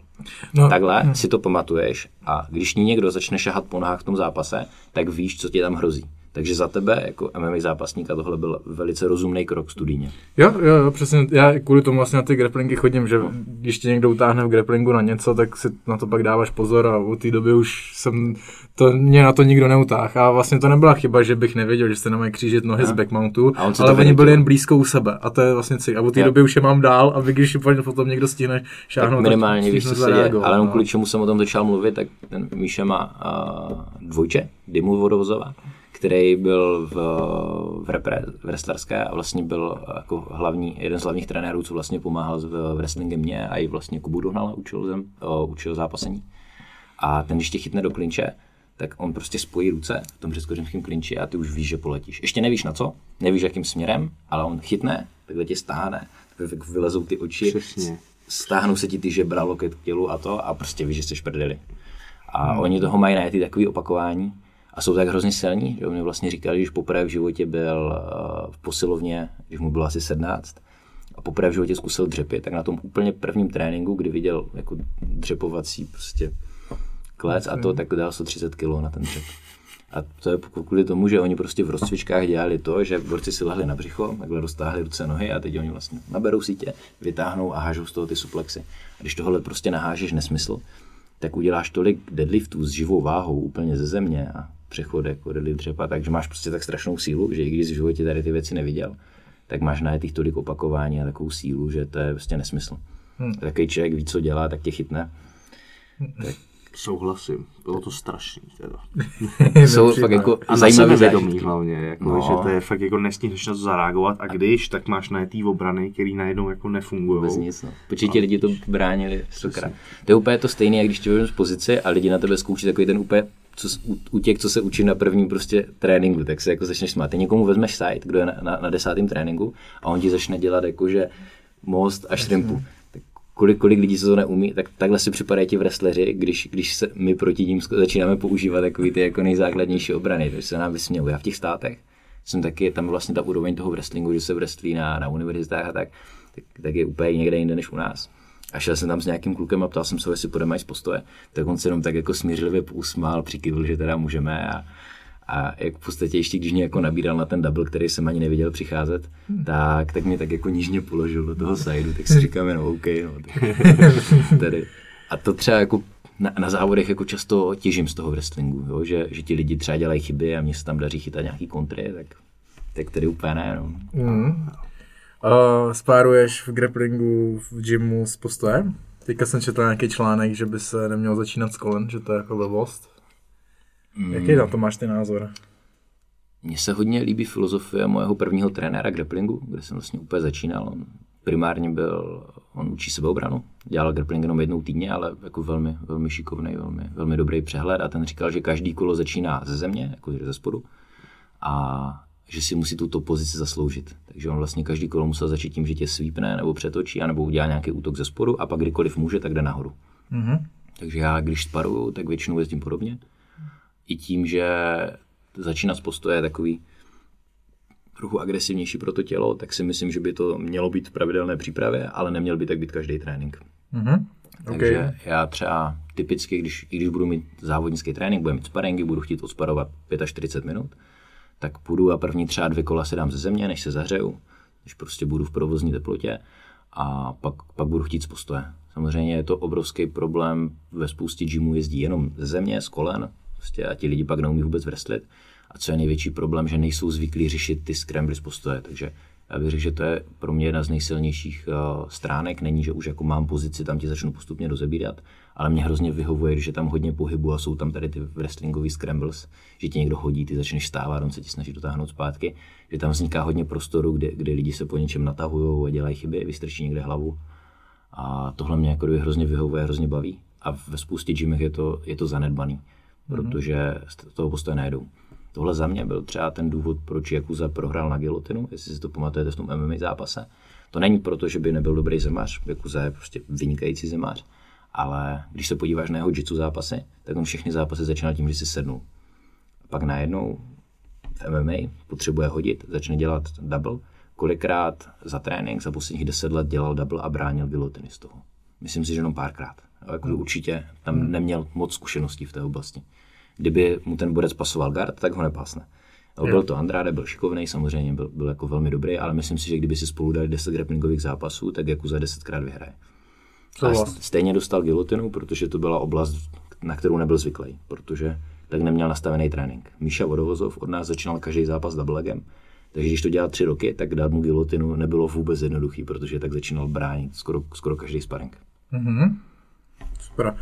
Uh, ty jsi trenér a zaujal mě, nebo na co se chci zeptat, to je tvůj projekt Zvíře, hmm. se jmenoval, to je rok, rok starý, možná díl? Ale to je myšlenka, se kterou jsem přišel tak necelý dva roky zpátky. Mhm. A to mě zajímá, vlastně mm. vím, jak jsi, kolik lidí jsi měl na starosti, mm. jak jsi s nima trénoval, vím, že, jste se, že tam bylo i nějaký online, že jste se trénovali, mm. jak to funguje a jaký s tím máš ve finále zkušenosti, jak bys to zhodnotil? Já začnu s tou úplnou myšlenkou, ta byla ta předat uh, někomu, kdo se mnou trénuje, uh, všechno, co můžu, co nejvíce jako kdyby informací. Já se snažím, aby ten můj trénink měl přesah, takže přestože za největší gro, jako nejvyšší bod v té pyramidě pro mě je ta technika, to porozumění tomu, co děláš, práce na technikách, tak samozřejmě vím, že to není jediný. Ale těch vstupů je tam spoustu. Je to nějaká silová příprava, kondiční, strava, regenerace, plno věcí. A je, samozřejmě vím, že nemůžu dělat do všeho, ale co mě zaujalo, tak se snažím dělat do nějaké komplexní pohybové přípravy a snažím se dělat do sportovní psychologie. Hodně mě to baví a jsem na to téma psal diplomku a jsem na chvilku nastoupil na PhD, byť jsem to nedodělal, tak jsem chtěl jako dizertaci dělat na tu sportovní psychologii. A jedna z těch věcí, co do toho projektu Zvíře jsem právě chtěl propašovat, abych s těma klukama nějakým způsobem makal i na mentální přípravě. A to nejenom o tom, aby byli vyklidněni do zápasu, ale obecně, aby byli schopní s tou psychikou víc pracovat cíleně. A to nejenom do zápasu, ale i do tréninku a využívat různé metody, které ti to nabízí. A samozřejmě ještě pár takových věcí, které nejsou vyloženě jako mentální příprava, ale taková jako technická, že třeba hodně dělám s lidmi rozbory zápasu. Mm-hmm. A ať už jako jejich z vyloženě jako z zápasu, anebo tréninkových videí a tak, proto aby se naučili hledat chyby a vylepšovat ten výkon. Takže nejenom plno lidí se mrkne na zápas jenom soupeře, mě daleko víc zajímají tvoje vlastní videa. Takže když to nebude o tom, že teďka máme za pár týdnů soupeře, na kterého se musíme mrknout a něco opravovat, tak s tebou budu hlavně rozebírat tvoje vlastní sparengy, tvoje vlastní zápasy a tam budeme hledat chyby a nejenom, že budu chtít tě najít a ukázat je, ale budu chtít, aby se se sám naučil hledat. Mm-hmm. Kolik jsi měl lidí v tom projektu? Mm, ten první semestr jsme odpálili a měl jsem tam, myslím, 8 lidí, mm-hmm. z nich asi ze 6 jsem to dojel. Ta moje myšlenka byla udělat semestr na půl roku a během toho vlastně, aby přecházely různé fáze a i ty, ta psychologická příprava taky není o tom, že já na tebe vychrlím všechno, ty to najednou všechno víš a umíš, ale bylo to o tom, že jsem jim postupně zadával nějaké úkoly a postupně jsme jako víc a víc šli trošku do komplexnějších věcí. Taky jsme si na začátku určili nějaké projekty, na, chce, na kterých chceme pracovat. To si myslím, že je hrozně důležitá věc, která se dost zanedbává, že výuka pro plno lidí je hrozně chaotická. Oni něco vidí na YouTube, jak se to zkusí, buď to funguje nebo to nefunguje. A za dva týdny vidí na Instači novou techniku a zase buď to funguje nebo nefunguje. A je to takový, pak trenér třeba v některých gymech je jako nulový koncept, že prostě přijdeš a na každém tréninku se učí to, co se trenérovi zrovna chce, nebo co viděl prostě na Instači on cestou na trénink a myslím si, že je dobrý mít nějaký projekt, nějaký koncept, na kterým dlouhodobě pracuješ. Mm-hmm. Můžeš jich mít víc zároveň, ale ne moc. Že jsi schopný zároveň rozvíjet jenom pár věcí. Takže co jsem dělal v tom projektu, jsem se s těma lidma sedl a v závislosti na tom, jestli pro ně priorita byla MMA nebo grappling, a, a to, na, co už byly třeba jejich silné stránky, tak jsme se nějak pobavili, jakým směrem to budeme rozvíjet. Mm-hmm. A většinou jsem po nich chtěl jeden až dva takedowny a dvě až tři nějaké techniky na zemi, anebo skupiny technik, kterým jsme se věnovali. A vlastně v průběhu toho, jak, jak ta jako doby technická příprava, tak ty rozbory, tak, tak to, co se nejvíc snažili vlastně dělat, tak se motalo kolem těch projektů, které jsme si zvolili. Mm-hmm. A jak bys to zhodnotil? Ty jsi říkal, že to trvalo jeden semestr. Mm-hmm. A jak jsi, měl jsi nějaký reakce zpátky, nebo jaký ty z toho máš pocit? Udělali jste kus práce? Určitě. Jsem jako přesvědčený o tom, že jsme udělali dost kus práce, obrovský kus práce. Hlavně s těma, je to takový, že já těm lidem jako dám hodně možností a teď je to o tom, co z toho vyždímají. Mm-hmm. Třeba jako jedna z věcí, co tam je, oni tam prostě to bylo placený jako paušál, že to není jako nějakého tréninku nebo tak. A součást toho byla, že každý měsíc jsme společně měli rozbor, že tam měli jednu soukromku. V rámci té soukromky jsme pracovali na těch věcech, které nám vylezly z těch rozborů. A pak já jsem je sebou o, zadarmo bral na všechny akce, co učím. Takže třeba mám docela do seminářů, to je vlastně můj hlavní příjem, že jezdím po Česku, po Džimech a Slovensku a, a učím semináře. A plno z nich není zveřejněný, že někdy, když ten gym to chce jenom pro sebe, tak já to nikde nevypouštím. Mm-hmm. Ale právě tady ty jako blížší studenty, buď od sebe z gymu nebo, nebo z toho projektu, tak jsem sebou protáhla i tady přes ty akce. A je to to, že mají prostě větší přístup k informacím ode mě a zároveň je to super, že se posparují s novými lidma, takže se tady tohle snažím dělat hodně. A i třeba plásnu, když bych dělal seminář u vás, tak se u nás domluvím, poberu třeba dva, tři zkušenější borce, protože oni se vysparou s někým novým a pro vás je to taky zajímavý, protože no. každý z nich bude mít trošku jiný styl než já. Mm-hmm. A bude to, bude to z něčím nový. A je to o tom, co z toho vyždímáš. Jo? Takže když to byl někdo, kdo si udělal čas a viděl jsem ho třeba dva víkendy v měsíci, že se takhle přidal na nějaký turné, na semináře, na kempy a, a doma fakt dělal ty úkoly, tak si myslím, že u některých těch kluků ten progres byl fakt velký. Hmm. Někdo z nich to byl takový, že jako pozbírali zajímavé informace, zase tak moc s nima třeba nepracovali. Tak to je vždycky individuální, že? Je to takový, no. Já už jsem se snažil trošku vybírat ty lidi s tím, abych tam měl spíš jako lidi, se kterými chci pracovat a u kterých věřím, že aspoň nějak rámcově budou, budou ty, ty úkoly dodržovat. Jasně. Takový hezký příklad, jako se kterým se mi ta práce třeba dost líbila do nějaké, do nějaké úrovně, jako spolupracujeme doteď, je vaše kolota. Toho jsem měl vlastně až v tom druhém semestru, takže ne v té první várce, s tím jsem začal pracovat rok a čtvrt zpátky. A taky na začátku to bylo o tom, že jsme prostě takhle jeli, on byl fakt jako spíš postojař. A, ale poctivě si udělal prostě čas, brali jsme ho na grapplingové závody a, a jezdil na sparingy a fakt jako postupně jsme to vybudovali. A teď si myslím, že, že jako z něj relativně komplexní fighter. Hmm. A je schopný jako vyhrávat zápasy na zemi, přestože vlastně začínal jako čistý postoj. Má za sebou úspěšný zápas teď, že? Patě ho komentoval. Je to tak? Byl tam. Dobré, dobré. Uh, zmínil se semináře, to je věc, na kterou jsem se taky chtěl uh, zeptat. Kdy pořádáš jak často semináře? No, furt. A hele, Každý víkend. v podstatě. Jako Ano. já funguji tak, že pokud ten víkend nemám naplánovaný něco jiného, že nejedu někam závodit, nebo si neudělám vyloženě čas na nějakou dovolenou, což je jako párkrát do roka, tak, tak ten víkend jako nabídnu jako seminář. Mám některý gymy, kam jezdím pravidelně, někam jezdím každého čtvrt roku, někam každého půl roku.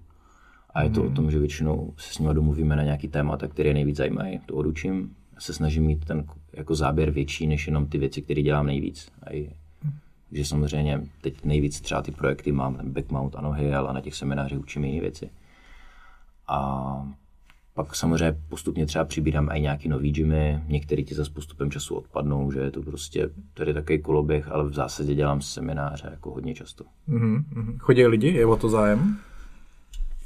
Zájem je, je to o tom hrozně moc, jak si to odpromou trenéři. No, takže já většinou to mám tak, že radši funguji na- tom, že se domluvíme nějaký fix. A když to ten trenér dobře udělá, tak on na tom kolikrát vydělá víc než já, který to učím. A pak jsou samozřejmě gymy, kdy se na to ti trenéři vybodnou Jasně. a přijde ti tam pár lidí.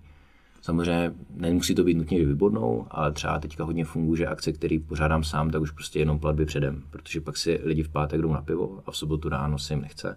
A ve chvíli, kdy to mají zaplacený, tak prostě vstanou a přijdou. A druhý příště si rozmyslí, jestli mají chlastat večer předtím. A když je to o tom, že prostě platba na místě, tak mě se nechce, půjdu příště. A pak je to o tom, že ty třeba zastavíš registraci na akci, která by zajímala další lidi, ty už řekneš, hele, mám plno, a pak ti přijde polovina z lidí, takže takže je to hrozně moc o tom, jak si to odpromuješ, jak to máš nastavený. Já ten dosah mám docela velký, takže tady v těch větších městech si ty akce klidně můžu pořádat i sám, ale nejradši jezdím takhle do nějakých gymů, protože Jasně. Mhm. Jakým semináři jsi byl nejvíc, nebo který seminář ti dal nejvíc? Byl co jsem takhle jako Hmm, navštívil. co jsi navštívil ty? Naopak. Mm, hodně jako zlomový pro mě byl právě ten Oliver Taza Mm. a, v Praze. To si pamatuju, ten, ten přijel, to bylo moje první setkání s nějakým studentem přímo od Johna Denehera.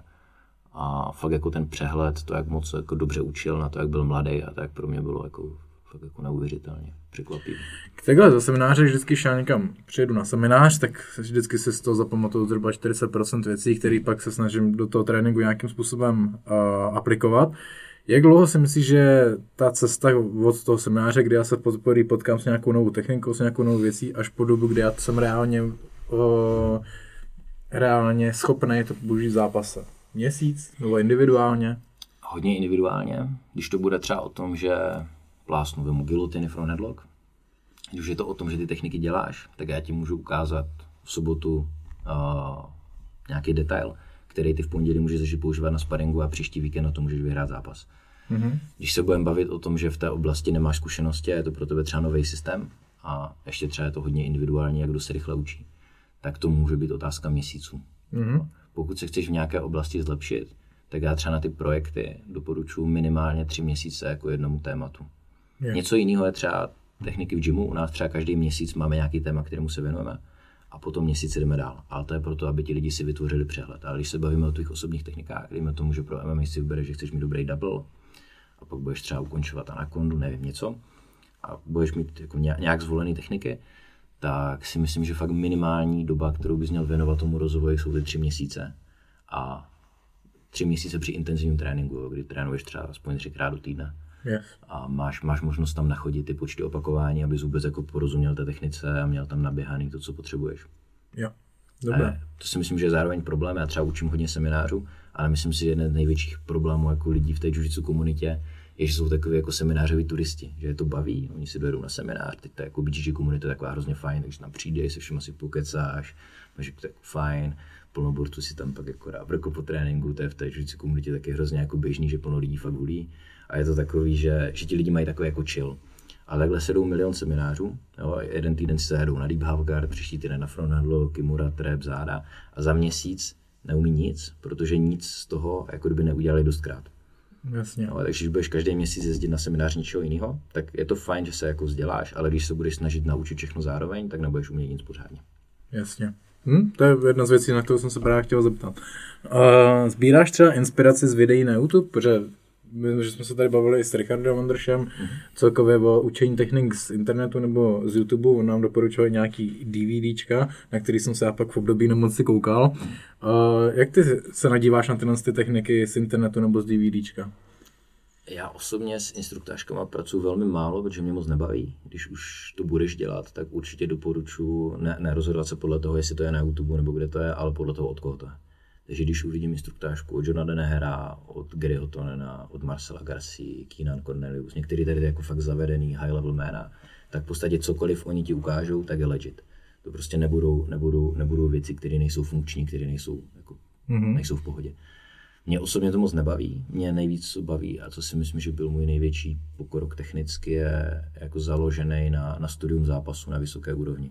Že většina věcí, co oni ti ukážou na těch dívkách, tak stejně jako nedělají. Oni, tam, tam třeba existuje ta možnost, občas to tam padne v tréninku, ale co tě nejvíc pada, eh, zajímá, jsou věci, které padají pravidelně na soutěži. A to si myslím, že je jako pro mě největší boom. A jsou to zase ty rozbory. Stejným způsobem, jako já budu rozebírat svůj zápas. I zápas, který za minutu ukončí na submission, tak tam uděláš nějaké chyby, jsou tam věci, které mohly být lepší a tak. Tak stejným způsobem můžeš koukat na zápasy jako high level borců a z nich se učit. Mm-hmm. Že třeba plásnu, on nasadí kimuru a teď on z ní začne nějak utíkat. A já vůbec nevím jak. Takže si to třikrát vrátím a podívám se, co přesně dělá, abych pochopil ten princip, o co se snaží. A vím, že ten bude je nejlepší na světě, tak nejspíš většina věcí, co dělá, tak bude dělat dobře. Jasně. Už jsi na takovém levelu, že ti stačí prostě to borce vidět a byť tu techniku třeba jako neznáš, tak tím, jak se v tom sportu vyznáš, tak si dokážeš tu techniku sám ukopírovat nebo zkusit potom? To určitě netvrdím, je to, je to hrozně individuální. Jo. Teďka typy, plásnu příklad, jsme byli v těch státech, tak ten John Denner tam ukazoval na, na tréninku fakt dlouhý sekvence pohybu a prostě kombinace legloků s nějakýma dalšíma systémama a když na to nejsi zvyklý, kdybych nedělal ty legloky předtím, tak jsem úplně ztracený. Takže takhle třeba některé typy gardů třeba vůbec nehrajou, takže když z nich uvidím nějakou techniku, tak já třeba chápu, co se tam děje, ale stejně když přijdeš a začneš na mě takhle útočit, tak ti se ti to nejspíš povede, protože to nemám naběhaný. Mm-hmm. Proto třeba hodně cestu sparu s novými lidmi, protože jsou jako různé typy gardů, různé techniky, lidi mají různé setupy, že si i stejnou techniku nachystají jinak. A takhle, co máš, nemůžeš být jako dobrý úplně ve všem. Snažím se samozřejmě mít jako přehled. Jasně. Ale jsou oblasti, ve kterých, i když mě vysvětlíš tu techniku, tak mu nebudu schopný jako ze začátku udělat pořádně. Ale myslím si, že v těch oblastech, kterým se věnuju, tak jsem schopný jako rozumět tomu, co se děje a pak mě baví prostě experimentovat. Jako moje filozofie v tom tréninku je, že mě nebaví fakt jako sparovat a hodně tvrdě a potom mít a, těch sparingů míň. Když pojedu jak idiot, tak odsparuju třeba hodinu čistého času za týden a vždycky se jeden den půl hodiny tvrdý sparingy a pak se z toho budu dva dny dávat dokupy. A, a nebo prostě můžu mít ten sparing nastavený tak, že sparuju každý den. A, ale většina těch sparingů je prostě takový lehčí tempo, je to víc pohoda, víc si hraju, mám tam hodně nástupů, pouštíme se s tím soupeřem někdy do technik, nebojujeme prostě o každý centimetr, na kterým nezáleží. A je to takový víc studijní, takže já vlastně ten počet opakování, které někdo si nadrtí v drillu, mě to moc nebaví dělat, prostě přijít na trénink a dělat 30 nástupů na jednu stranu, 30 na druhou a tak. Takže to dělám někdy třeba před závodama, abych si fakt jako nachodil něco do rychlosti, tak výjimečně něco drilluju, ale v mém tréninku je drill jako absolutní minimum, minimum práce. Mě daleko víc baví tady jako, jako plynout mezi těma pozicema a, a jakým způsobem to spojovat a dělat si ty nástupy v nějakým třeba lehčím sparingu. Jest, to je věc, kterou se já třeba stotožňuji, já taky mám věc, kterou nepotřebuji věci na zemi nebo ve wrestlingu tolik drillovat, bych řekl, ale spíše umět aplikovat v tom sparingu a to je podle mě nejlepší možnost, jak se to naučit. Umět to. Pojďme dál. A to na poslední MMA gala večer asi na hodně dlouhou dobu, a což bylo UFC v Brazílii, což nás asi všechny hodně zajímalo. A co na to říkáš? Hele, na to, že si nekoušu nechty, tak u Davidovi zápasu jsem si skoro začal kousat nechty. Bylo Je taky pravda, že vlastně si spolupracoval na Davidové eh, přípravě, to znamená, ten prožitek z toho zápasu je asi ještě někde jinde. Eh, Jak probíhala příprava s Davidem? Ale příprava s Davidem, my se vlastně známe přes Kubu Dohnala, známe se poměrně krátce, takže určitě nebudu tak drzej, abych si nějakým způsobem chtěl dělat nějaké nároky na, na, na tom výkonu, jako jsem se nějak extra podílel. A my jsme vlastně s Davidem odjeli nějakou soukromku předtím, kdy ho zajímali hlavně záda, že David spíš postojař, a, nebo jako je komplexní borec, ale když už útočí na zemi, tak jako hodně bral záda borcům v zápasech, takže jsme se dívali na, na nějaký můj přístup k mountu, nějaké věci jsme tam procházeli. A krátce potom vlastně dostal tu nabídku. A od té doby už jsme spolu odjeli, nějak, myslím, nějakých pět tréninků dohromady, vlastně byli jste u nás v Brně. A potom jsem jednou dojel já jsem. A bylo to hodně specifický k tomuhle soupeře. Takže jsme vlastně zase začali tím, že jsme nakoukali video. Jsem vlastně chtěl, aby David se koukal taky a i ty, aby jsme u toho byli celý tým a nějak jako byli na palubě s tím, jakým způsobem chceme reagovat, když budeme v klinči a tak. A dělali jsme si nějaký body, na čem chceme zamakat, v čem je ten bodec nejsilnější a, a aby jsme měli odpovědi v jednotlivých částích té techniky. No, to problém třeba, kdo řekne obrana triangle, tak když tě ho nasazuje, když už ho má nasazený jo, že v různých fázích, tak stejným způsobem třeba ten borec byl silný v klinči, teďka na kterého jsme se chystali.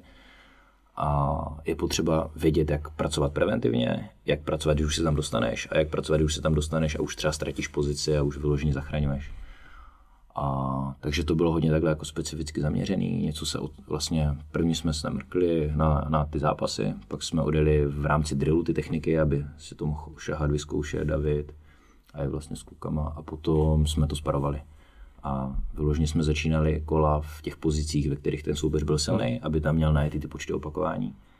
A David byl v tomhle fakt jako úžasný materiál, že je hrozně jako učenlivý a i se mi hrozně líbí jako tréninkový přístup kdy na běžném tréninku najdete lidi, kteří se s vámi budou hádat do každé ptákovině a David, který je ten borec, který je v té pozici, kde by vám mohl říkat, co on už může a, a tak, tak prostě zmlkne a jede a naučí se a z toho tréninku si myslím na to, jak málo tréninku jsme spolu odjeli, takže si z toho vyžímal hrozně moc. A i ty drobné chyby, na které ho člověk upozorní, tak okamžitě opraví. Takže já jsem z tréninku s Davidem byl jako absolutně nadšený. A když jsem se pak díval, díval na ten zápas, tak on fakt spoustu těch věcí, které jsme tam dělali, tak to byly třeba detaily. Bylo to o tom, že ten borec nastupoval do klinče.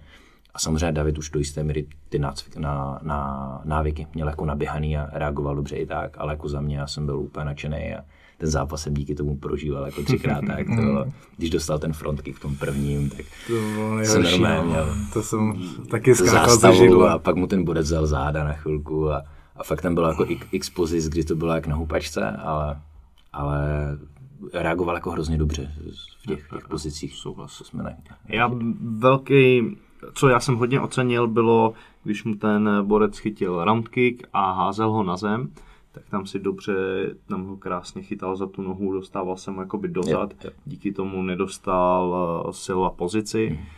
A dobrá obrana vlastně na konci toho jednoho kola bylo, kdy ten uh, Bruno zase za, zaklinčoval ten vysoký klinč. Já jsem si díval pak, z čeho ten klinč dostal. Včera jsem to nakoukával znova, protože jedna věc je koukat na zápas jako fanoušek a druhá právě koukat jako studijně. A David hrozně dobře pracoval s těma framama. Jo. To jsem považoval za jako jeden z největších základů, ať už v klinči, nebo právě i v postoji, aby neustále byla nějaká bariéra mezi tím, aby šli hrudník na hrudník, což je vlastně to, hmm. po čem ten soupeř šel. A právě tady ten double clinch byl, byl po jedné takové jako malinké chybě, kdy on měl právě hezky nabraný frame, ale, ale neodolal a rozmáchl se víc do úderu a on se mu do toho, do toho potopil. Ale pak, když už samozřejmě zase byli v té situaci, tak reagoval velmi dobře. Jo, jo, jo. A, a bylo to super. V tom, v tom byl právě jako kdyby nej, nejsilnější. No. Ten clinch s dvěma underhookama a tak. A tam nebyl nic schopný udělat. Další super práce byla vlastně obrana v těch takedownech. Tomu udělalo si myslím i hodně bodů u rozhodčích, kdy vlastně efektivní obranou uh, odrážel většinu těch pokusů o, o takedown a pak to byl schopný ještě potvrdit v, rukama. Co mně se ještě líbilo, že vlastně jak jo, dostal jednu ruku dovnitř, tak vždycky kroužil na tu správnou stranu a nezůstával v té rovné linii, protože často zápasníci se rozběhnou a běží jak být si prostě rovně. A když ten člověk bere úhel během té obrany, anebo i během toho útoku, tak tím potom může být výrazně jako efektivnější. V tomhle pracoval krásně, dával údery, když se to rozpojovalo, a fakt tam kolena, spoustu krásných kolen. Fakt, jako. Věc, co třeba ocením já, nebo jsem ocenil já nejvíc na Chrustovém výkonu je ten, že po dvou kolech to bylo jedna jedna na kola a bylo na něm vidět, že je unavený, bylo vidět i na soupeři, že to je náročný zápas a ten zápas si nakonec zasloužil ten, kdo to chtěl víc. A to se mi na tom hrozně líbilo, že vlastně v tom třetím kole se hecnul a myslím si, že to byli vyrovnaný soupeři, ale tím srdcem to Chrost dokázal urvat a to nejvíc si cením a to mi přijde, to bych chtěl zažít taky, to bych chtěl taky jako takhle vyhrát, prostě jenom čistě, že prostě chceš víc než ten soupeř. Já bych to, to ještě možná malinko doplnil. Jako. Za mě jako určitě srdcařsky už bylo vidět, že oba hulí a možná chvilkama vypadala i David, že byl unavenější. A, Ano. a neměl jako plnou přípravu všechno. A čeho já si cením ještě víc, že přestože už to bylo na krev a byl unavený a tak, tak pořád zůstal velice technický. A to si myslím, že je ten největší problém. Že takový ti srdcaři, co se jako na to nevybodnou a jedou, není až tak vzácný, jako, nebo samozřejmě je to těžký, dokud tam člověk nebyl a nemá tak unavený ty ruce a všechno, tak neví, jaký to je. Ale že i tady v tomhle stavu jako podával po technické stránce velice dobrý výkon. Takže já jsem z tohohle byl nadšený taky. A to já přidám ještě další věc, kterou já oceňuji, a to jsou ty záda, který tam vlastně mm-hmm. uh, nabít mu je. Jo, to byla velká chyba, uh, David si víceméně to je sám jakoby vědom, ale Sakra byl schopný po tom fyzickém výkonu to odbránit a vrátit se zpátky do postoje. To v tomhle v tom fázi zápasu je jako obrovsky těžký a velký respekt za to, že prostě se na to nevybodneš a neodbráníš to jenom z těch zád, hmm. ale že opravdu chceš makat dál. Hmm. Dobře. Uh, Silva mu tam vlastně udělal maličko prostor, jak jsem tam hodil ty dva háčky a díky hmm. tomu se byl David schopný protočit, ale přesně nevypustil to, zůstal soustředěný a To bylo wow. fakt super.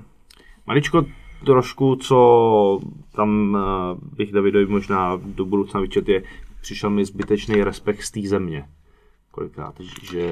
A my jsme ho tímhle stylem jako možná i trochu, nevím jak moc i já do, do jisté míry, jo, že jsem jako kdyby na té zemi nechtěl se do toho zbytečně pouštět. To znamená, že třeba v těch výměnách, kdy to šlo do toho grapplingu, třeba velmi dobrý návyk, který David normálně má, a myslím si, že jinak je super, je, že když ti někdo veme ty dva underhooky, tak ty ho vyframuješ a přebereš pro svůj underhook. Co je průšvih téhle pozici, je, že když je ten borec fakt silný wrestler, tak ten řecko-římský clinch, který získáš, tak jako není úplně 50-50. Jo, tak jsme se bavili o těch wrestlerech, co znovu naberou, tak tam v těchto pozicích je, jsou ti lidi silnější a je docela těžký z nich i utíct. Takže třeba tady pro tenhle kem jsme chtěli, aby vždycky potom, co vyframoval, aby nechodil underhooky, ale aby hned vytvářel framey a neustále měl nějakou bariéru mezi, mezi soupeřem a sebou. Já jenom na to skočím. V tomhle si myslím, že, jenom dokončím no, myšlenku, že v tomhle si myslím, že za to se možná do jisté míry zodpovědný i já, že jsme spíš jako to chtěli držet hmm. Postoj a že jsme mu říkali spíš jako na té zemi nechodit až tak moc do výměn, ale za mě tady jako takticky to, co dělal v tom zápase, bylo úplně super. Hmm. Osvětli jenom našim divákům slovo frame, protože jsme se tady jo. s tím setkali hodně, tak ať vědějí. Jo. Frame je nějakým způsobem jako do, angličtiny, do češtiny vzalo přeložit jako rám a je to nějaká bariéra, kterou vytváříš mezi sebou a soupeřem. To znamená, teďka typicky se bavíme o klinčování, to znamená, když se k sobě dostaneme na těsno, tak já budu chtít nějakým způsobem ve většině případů mezi nás dostat před loktí, ať už jedním směrem nebo druhým směrem, a tím vytvořit bariéru mezi náma dvěma. To znamená, že když se budeš chtít dostat na tělo, tak musíš ten frame nějakým způsobem překonat. Jasně. Já tady to slovo moc nepřekládám z angličtiny, stejně jako spoustu jiných technik, že ani nevím, jak se jmenují česky. Třeba ve wrestlingu znám tak arm drag, vím, že je přítrh česky a, a tak, ale u většiny technik absolutně netuším, jak se jmenují česky. A co jsem se potkal s nějakými wrestlingovými trenérama, tak oni taky neví, jak se to jmenuje. Oni ti jenom řeknou, jak to vypadá, umí tě to naučit, ale neví, jak se tomu říká, takže mm-hmm. zůstávám jako anglických názvů. Dobrá, dobrá, dobrá. OK. Dál? A já bych eh, šel dál, zhodnotil celý ten eh, gala večer. Mm-hmm. Kromě Davidového zápasu, co tě tam zaujalo na této kartě nejvíc? Ale hodně jsem se těšil i na toho Damiena Maju.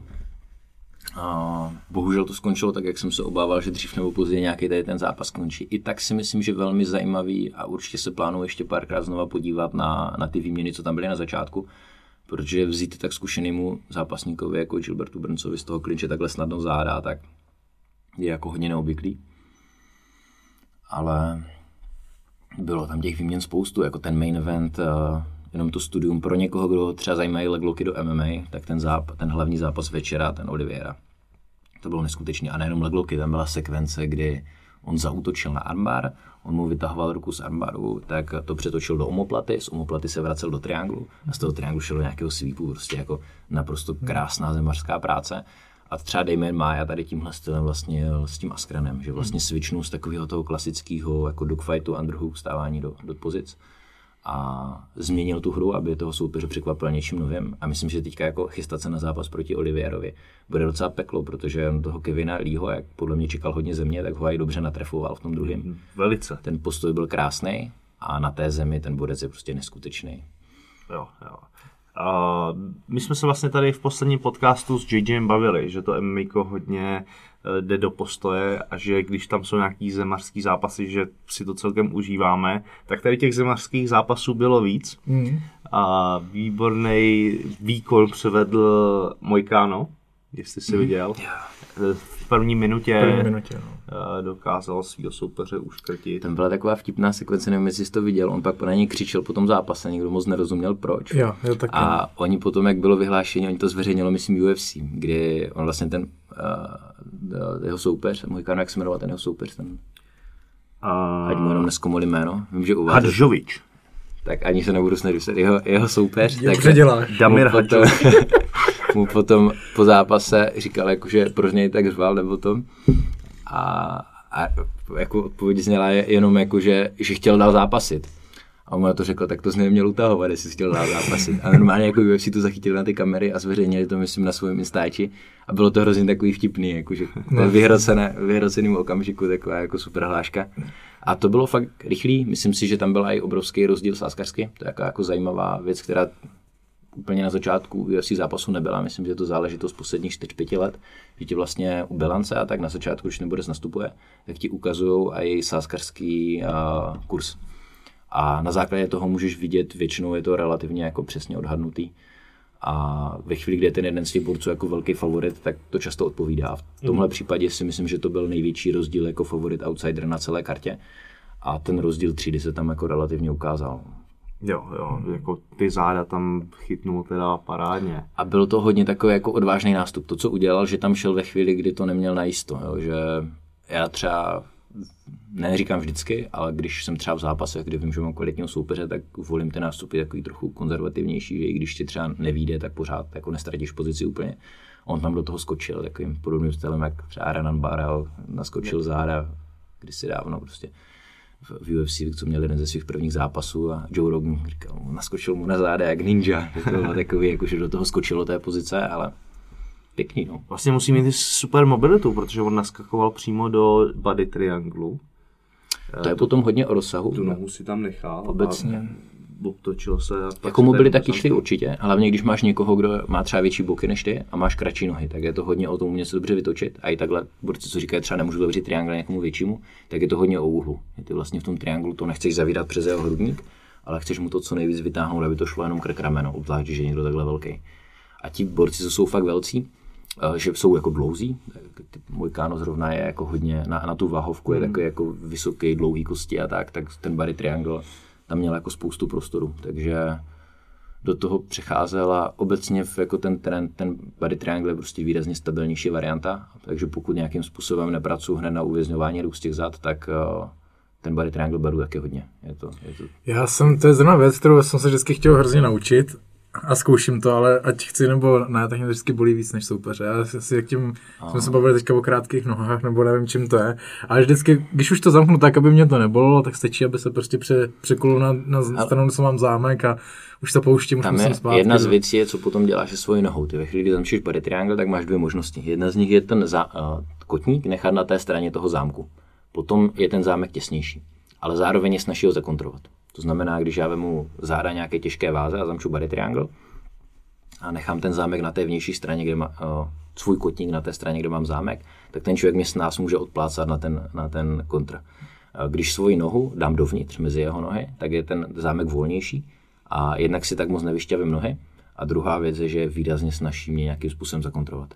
Hmm. Takže tohle je jedna věc. Druhá věc je, jsou různé drily. Že třeba, jestli znáš opice a strom, jestli stoupneš, takhle obcházíš. tebe dá kolečko, mm-hmm. tak když se dostaneš soupeři na záda, tak můžeš zkusit, jak seš na těch zádech proti stojícímu soupeři, switchovat body triangle na jednu a na druhou stranu. Mm-hmm. Na začátku klidně s tím, že si tu holeň spravíš rukama. Jsou různé takový drily, kdy si ten body triangle můžeš vybudovat. Já jsem na začátku měl problém body triangle zavřít i lidem, jako kdyby co byli zhruba velcí jak já. A v tuhle chvíli to používám i na těžké váhy a kdy většinou mm-hmm. jako to Zajímavý. Hm? takže je to hodně o úhlu, že potřebuješ trošku vys- vysadit boky na stranu. Je to taky, že se trošku zesílíš o, v, v tom pohybu kyčly, jako do nějaké rotace a tak. A, a druhá věc, že i ten kotník si malinko zvykne jako na tu krajní pozici. Jo, A to funguje i s pákama, že na začátku plácáš prostě dřív, když už si to pak trochu naučíš, tak jednak máš lepší přehled, co si můžeš dovolit a jednak už tam sneseš víc prostě tím mechanickým opotřebováním a adaptací v té pozici. Dobré. Uh, Krylov Walker. Viděl jsi? Viděl jsem. Viděl jsi. Co jsi na to říkal?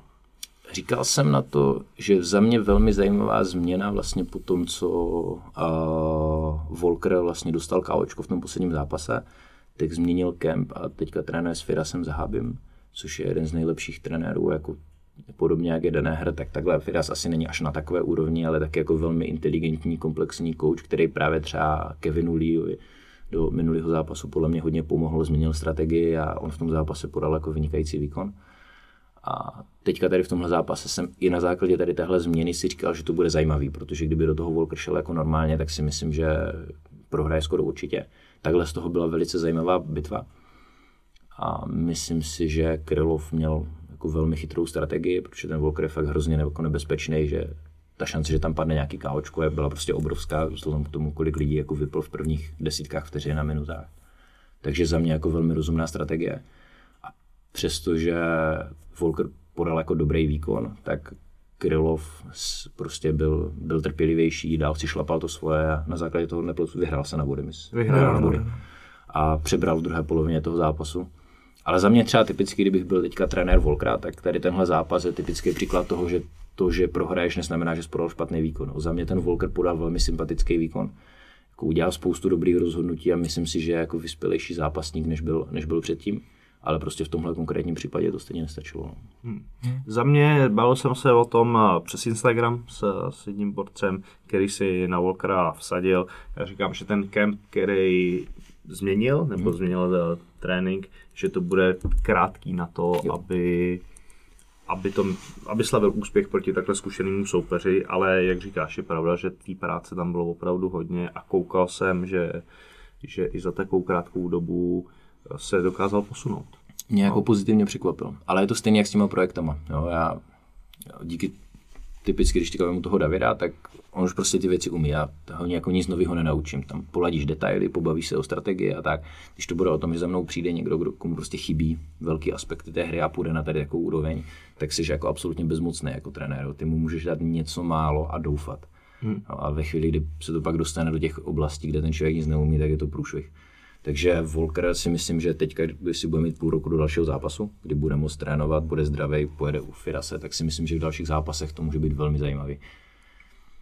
Ale přesně jak říkáš, no, jako je, to, je to krátký na to udělat nějaký velký změny a byl jsem spíš jako příjemně překvapený tím výkonem Volkera. Než souhlas, souhlas. Uh, Brnce s Majou jsme víceméně probrali. Uh, viděl jsem i jedno video z šatny, kdy tam asi 20krát hodil přesně, přesně ten háček, který si drilloval vzadu před zápasem. To, mm-hmm. jsou takový jako Byl úplně čistý, no. zajímavý momenty, kdy, kdy opravdu vidí, že to je připravený, že, kde mají vlastně toho soupeře načtenýho, vidí tu díru a pak a pak hlavně jsou schopní to prodat v tom zápase. To je typicky ještě jako super věc, že to zmiňuješ, že uh, ti zápasníci znají svoje nejsilnější stránky, ty většinou víš, co ti nejvíc chodí ve sparingu a tak. A to i třeba když s těma lidma dělám, tak je častá chyba si myslím u spousty sportovců, že oni se snaží jenom zalepit ty, ty slabé stránky. A pak v, de, v tréninku 90% času věnují tomu, jakože jsem špatný na zemi, tak budu dělat na tom, na tom, na tom ale přitom to, co ti vyhrává ty zápasy, není to, že jsi dokonale průměrný ve všem a že jsi zalepil díry, ale ty věci, ve kterých jsi nejlepší. Takže je, je potřeba, já se snažím většinu té energie, kterou věnu, tak věnu tomu, že rozvíjím ty věci, ve, ve kterých jako mám největší šanci vyhrát. Protože když budeš jenom lepit ty díry, tak to nebude fungovat. Jo. Jestli věděl, že v tom strikingu mu nejlíp funguje tohle, tak když bych byl jeho trenér, tak to je přesně věc, kterou bych po něm chtěl. Když by to bylo, že chce pracovat na nějaké mentální přípravě, tak v té imaginaci tohle bude jedna z technik, kterou budu pořád dokola najíždět aby, aby to tam prostě cítil. A tím ještě už tak silnou techniku posune fakt jako do fáze, že to tam může padnout ještě o to víc. Mm. Si myslím, že je paráda. Okay. Uh, víceméně hlavní zápas Oliviery s Lím jsme taky probrali. Čím tě nejvíc překvapil ten zápas?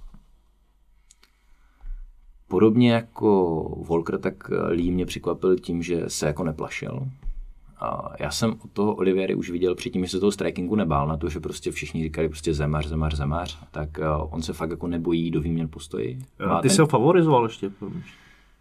Asi bych jsem to viděl tak jako relativně 50-50. Asi bych, já nesázím principu, ale kdybych si musel vsadit, tak bych fakt tady byl hodně jako na hraně. Myslím si, že to byl jako velmi vyrovnaně poskládaný matchup.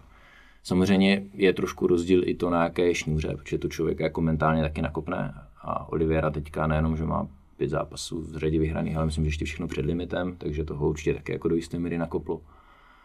A je tam plno věcí, do kterých nevidíš, ale za mě Oliviera podal ještě lepší výkon, než jsem čekal. Hlavně v tom strikingu, tam mě to překvapilo, že byl fakt jako uvolněný, že nespěchal a i tím si daleko víc otvíral, otvíral a potom ten grappling, jo, protože to, tam bylo vidět podle mě, že Lee prostě hodně ztratil na tom, že čekal, že, bude, že to se bude wrestlit, že čekal, že bude bránit ty takedowny a byl méně připravený na ty přestřelky. No. A ten Oliveira tam byl krásně jako dlouhý v těch úderech. Schovaný za ramenem, fakt jako pěkný. Ty zemaři to nedělají, že jo? Naopak chtějí hmm. třeba zkracovat tu vzdálenost, zkracují ty údery, ale tady to krásně vytahoval, ty vstřícní údery mu tam chodily. To bylo jako, jako za mě velká pecka a fakt i na té zemi tam toho bylo tolik, jako fakt se těším na to, jak se na to podívám znova. Byla tam pár situací, kdy kluci říkali, a to už, že už se nemohli dívat na tu pozici kolena, kdy vlastně on nastoupil do páky na nohy a on vytáhl to koleno ven. A plno lidí tady tímhle končí. Ale co právě Olivera udělal dobře, že se nechal zavřený ten triangle, dal kontroloval ten kotník a on takhle v minulosti i vyhrál jeden zápas na crash, že prostě tomu borcovi spojil ruce kolem boku a promostoval to. To je docela vzácná ukončovačka. Když někdo se mě na to ptá, tak říkám, hele, jo, funguje to, taky jsem na sparingu párkrát někde chytl, ale není to jako vysokoprocentní technika ale ty jsi schopný zajistit, že ten člověk ti ten kotník nevytáhne. Ty jsi fakt schopný si ho podržet dlouho a tím ti vznikají tady ty pozice. On z toho občas dal údery, pak si z toho chytal nějak, nějaký další útěk, uh, nástupy jako do, do sweepu a tak, takže to bylo za mě jako velmi zajímavé využití pozice, kterou už jak kdyby napůl ztratil ten leglock, mm.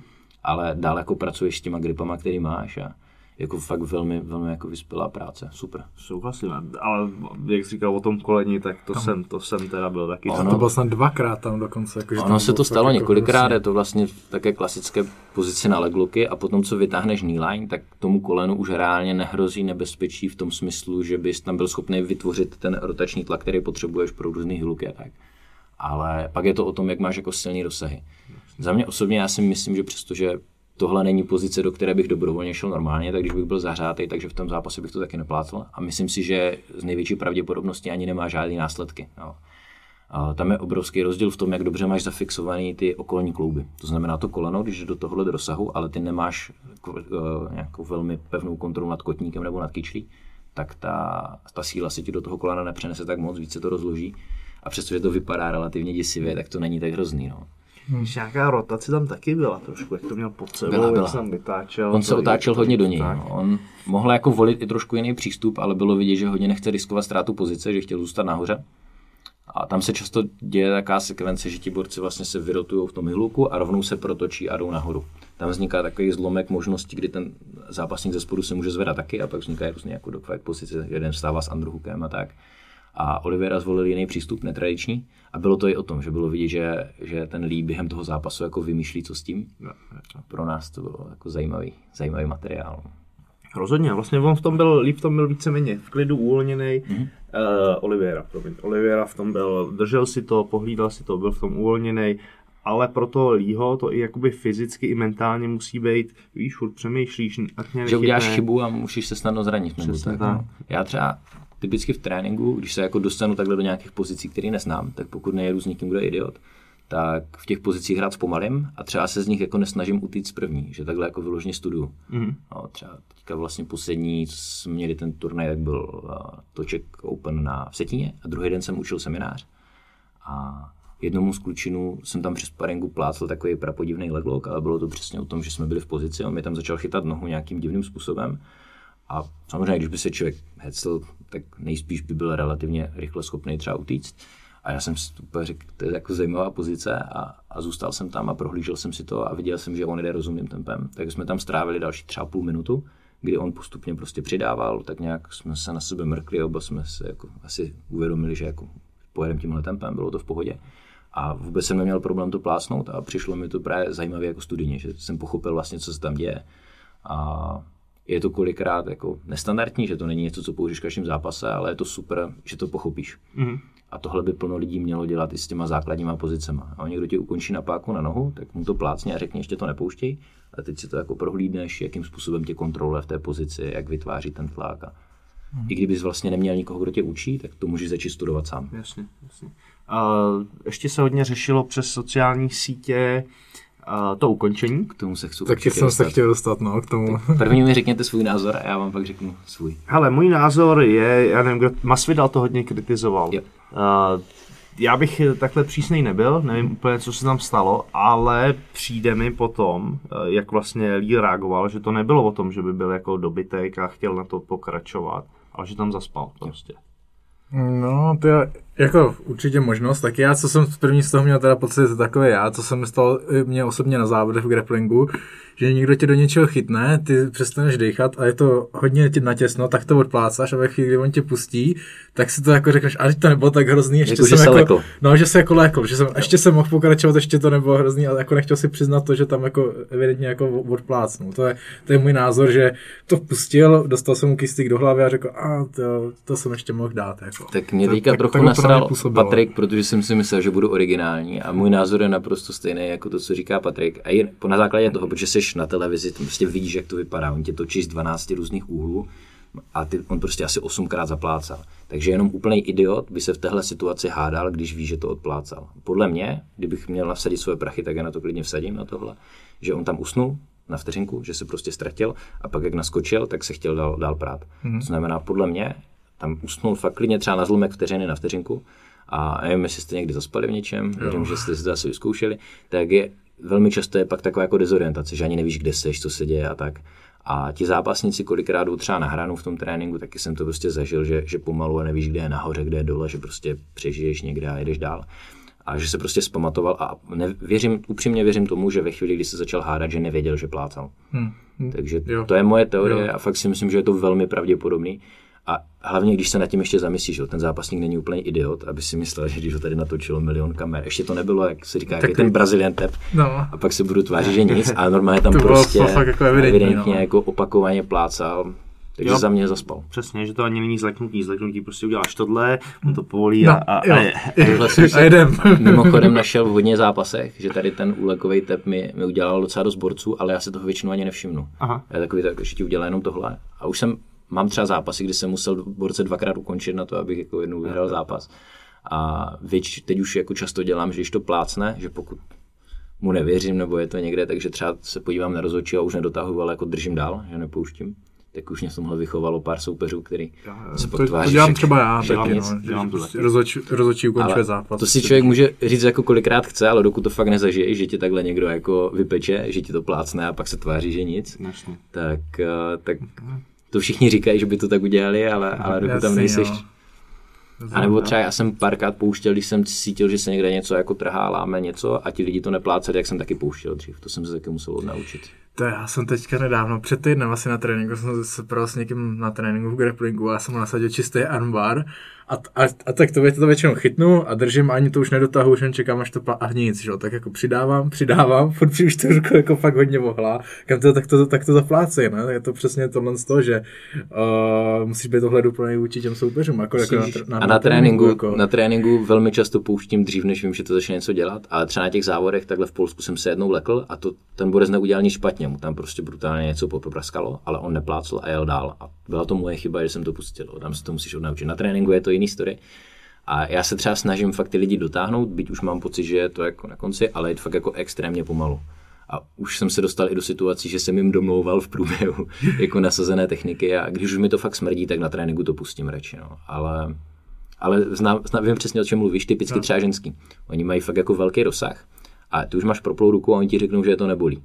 Ale oni nemají žádnou jako kdyby stílu v tom krajním rozsahu ten pohyb kontrolovat, takže se pak pohneš o dalších pár čísel a můžeš je relativně snadno zranit a oni ti řeknou, ale mě to nebolelo. Jako je to otázka, no, jakým způsobem chceš trénovat. no. No. Já, já jako preferuju na tréninku ty lidi jako radši pustím. no. Já, já to většinou mám tak, že když někdo jako chytne do, do techniky a je čistě nasazená a jak já zkusím utíct a nemám jak kudy bych utek, no tak nebudu čekat, jen prostě čekat. Když vím, že nemám kudy utíct, technika je dobře nasazená, tak byť mě to nebolí, tak prostě zaplácám, že kam bych se pohnul, nemám stejně kam. To už je to če- čekání jako na nějaký zranění. Je to pak o tom, jak máš nastavený sparingy. Tak když budu sparovat s někým, koho neznám, tak to mám úplně stejně. Že radši plásnu klidně pozici. A nebo třeba, když jsi zraněný, často prostě trénuješ nějakýma drobnýma zraněnýma, tak ty můžeš plásnout to, že někdo blbě zalehne žebra prostě a je to chytrý prostě někdy plásnout čas. Zase je dobrý, třeba můj nejoblíbenější zápasník je právě známý hodně tím, že jako přibírá ofenzivu, takže on tě klidně nechá něco chytit, ten Gary Tonen, a pak tě ukončí na něco z tvého vlastního nástupu, protože ty se v tom nástupu otevřeš. A je právě super, kolikrát on je schopný už jako úplně naplno zamčený ukončovačka. On tě fakt pustí hrozně daleko v té technice a tohle taky musíš nějakým způsobem rozvíjet. Ale tohle potřebuješ rozvíjet s lidmi, který víš, že s tebou pojedou v klidu. Mm-hmm. Takže tohle, když budu rolovat někde po semináři, tak já nevím, jestli tě můžu jako nechat. Když už fakt jako už to úplně bere, tak uh, tam to radši plásneš. No. Ale když mám někoho ze svých kluků, s kterými prostě trénuju každý den, oni ví, že já je nezraním já, víme to i naopak, tak je to o tom, že můžeš experimentovat i v proplým armbaru nebo v nabraném hluku a, a můžeš si s tím hrát, protože víš, že, že ti tam nezarvou. No. Dobré. OK, závěrečná část. Máme tady vlastně dvě už pravidelné rubriky. Lifehack. Něco, co ti zpříjemňuje, zkvalitňuje život, s čím by ses eh, podělil s náma? Poslouchání podcastů je super lifehack. Souhlasím. A hlavně tohle samozřejmě. Souhlasím. Souhlasíme oba. A nevím, přemýšlel jsem nad tím, co vám tady řeknu a ty podcasty jedu hodně, že hodně cestu, hodně jako jezdím po turnajích a tak, takže v tom autě si to prostě pustíš. Dneska ráno jsem vlastně poslouchal taky, co jste tady měli JJ a tak. Je tohle zajímavý. Musím přiznat, že na začátku jste mě až tak moc nezajímali. Vy první jsem si pustil kvůli Davidovi Duhřákovi, protože jsem byl zvědavý na něj a pak jsem si řekl, že teda si vás možná poslechnu i na nějakých dalších. Máme i zajímavý díly. jo, jo, některý, některý tam jsou. A jinak ještě ta psychologie je taková zajímavá. Myslím, že pro plno lidí to může být super a nejenom z hlediska toho sportu, ale ty potom ty stejné techniky a můžeš používat třeba i na to, když máš nějaký velký výkon v práci, proslov před lidma, cokoliv, tak tohle jsou věci, které ti můžou hodně pomoct. Tak pro mě ta psychologie mě fakt jako v některých věcech i, i sportovně, i mimo ten sport mě to hodně nakoplo. Já jsem vlastně se to učil na Erasmu, v Řecku jsem se s tím potkal a pak když jsem se vrátil, tak na prvních turnajích jsem to začal testovat a byl jsem fakt překvapen, jak obrovský rozdíl, jako jsem schopný tím, že záměrně s tou hlavou nějak pracuji, tak jsem byl schopný jako v těch zápasech se, se odpalit jako na, na docela novou úroveň. No. Takže mm-hmm. to hlavně jako hrozně sedlo. Mm-hmm. Takže zjistěte si víc o sportovní psychologii, je to zajímavý téma. OK, very good. A další pravidelná rubrika, máme tady doporučení na knihy. Mě by zajímalo, co mi Kvápa doporučí ta knížka. Já jsem slyšel, že ho Ale- čte. Ale tak jako nenačetl jsem to nějaký mraky, ale pár knížek přečtených mám. Mě hodně bavil Nejbohatší muž v Babyloně, tre, uh, ten knížka, to mě krátká. Já většinou čtu krátké intenzivní knížky, tohle myslím, že mělo 150 stránek, četl se to dobře. Takže to bych si přečet a pak klasika bohatý chudý, Nevystřílej se, nevystřílej se. klasika bohatý chudý táta, to mě dalo život, do života taky docela dost, takže asi tyhle ty dvě a zbytek si nechám na příště. ale něco přečteného málo mám. Tak já se na příště reši nechávat nebudu, že kdo ví, kdy se potkáme. Ty už se nedostaneš, Já ale jako, myslím, takovýhle hůhla. Pro hůhly tady není prostor. Už. Hele, můj asi nejoblíbenější autor je Polák, Sapkovský. Znáš, Andřej Sapkovský. A o, ten má takový, je to tak jako směrem do fantazie a tak, ale mě tam hrozně baví takový konverzační humor, že on tam prostě jede takový bomby, že se u toho fakt jako člověk docela nasměje. A když bys, vy tady jedete hodně takový jako lifehack styl do těch knížek. To vůbec tak, ne, ne, nemusíme. takže kdyby koho jako zajímá i to beletrie a třeba to fantazie a tak, tak tohle je za mě super, fakt mě jako hrozně vyhovuje takový inteligentní humor, kdy si s tím prostě jako hrajou. Mhm. A ten Sapkovský je tady v tomhle fakt jako třída. A, ale jinak jako parádní knížka, nejenom kvůli té konkrétní knížce, ale obecně kvůli člověku je Jordan Peterson, který napsal 12 Rules for Life, 12 pravidel pro život. Nazval to nějak Antidote to Chaos, takže protilátka proti chaosu v dnešní, v dnešní jako době obecně a je to hrozně zajímavý člověk. Já tu knížku ani nemám dočtenou, pořádně, ale sjel jsem s ním strašně množství různých přednášek, rozhovorů a tak a je to neuvěřitelně inteligentní člověk a je zahrnutý mezi jako některý, je jednou z předních myslitelů mo- moderní doby a on má vystudovanou evoluční, a, evoluční biologii, psychologii. A mně je psychologie hodně blízká a, a líbí se mi, jak on jako uvažuje hodně v souvislostech. Takže spoustu věcí, které ty se třeba podíváš a někdo ti řekne, je to tak, tak on ti to dokáže jako zdůvodnit. Že třeba typicky jsou taky komplexní věci, tak já se do toho možná nebudu pouštět, aby jsme se do toho nezacyklili úplně moc. Takhle, tak, jak chtěl, ale Jordan Peterson určitě jako velmi zajímavá figura, hrozně inteligentní člověk, Mhm. velmi dobrá argumentace a Okay. myšlenky. Wow. Vlastně mě manželka kladla na srdce, abych eh, zmínil Alenou Mornsteinovou. Cokoliv od ní, mám přečteno taky pár knížek, takže as, asi s ní souhlasím. Udělám si doma nějaký body. Takže, Myslíš, že tě manželka poslouchá? jo, jo, poslouchá. Mu, musí. Pravidelně. Zkoušíš ho potom. Jo, vlastně. Co říká tady tenhle host na to? V 38. minutě Zase špatně. Zase vaříš večeři.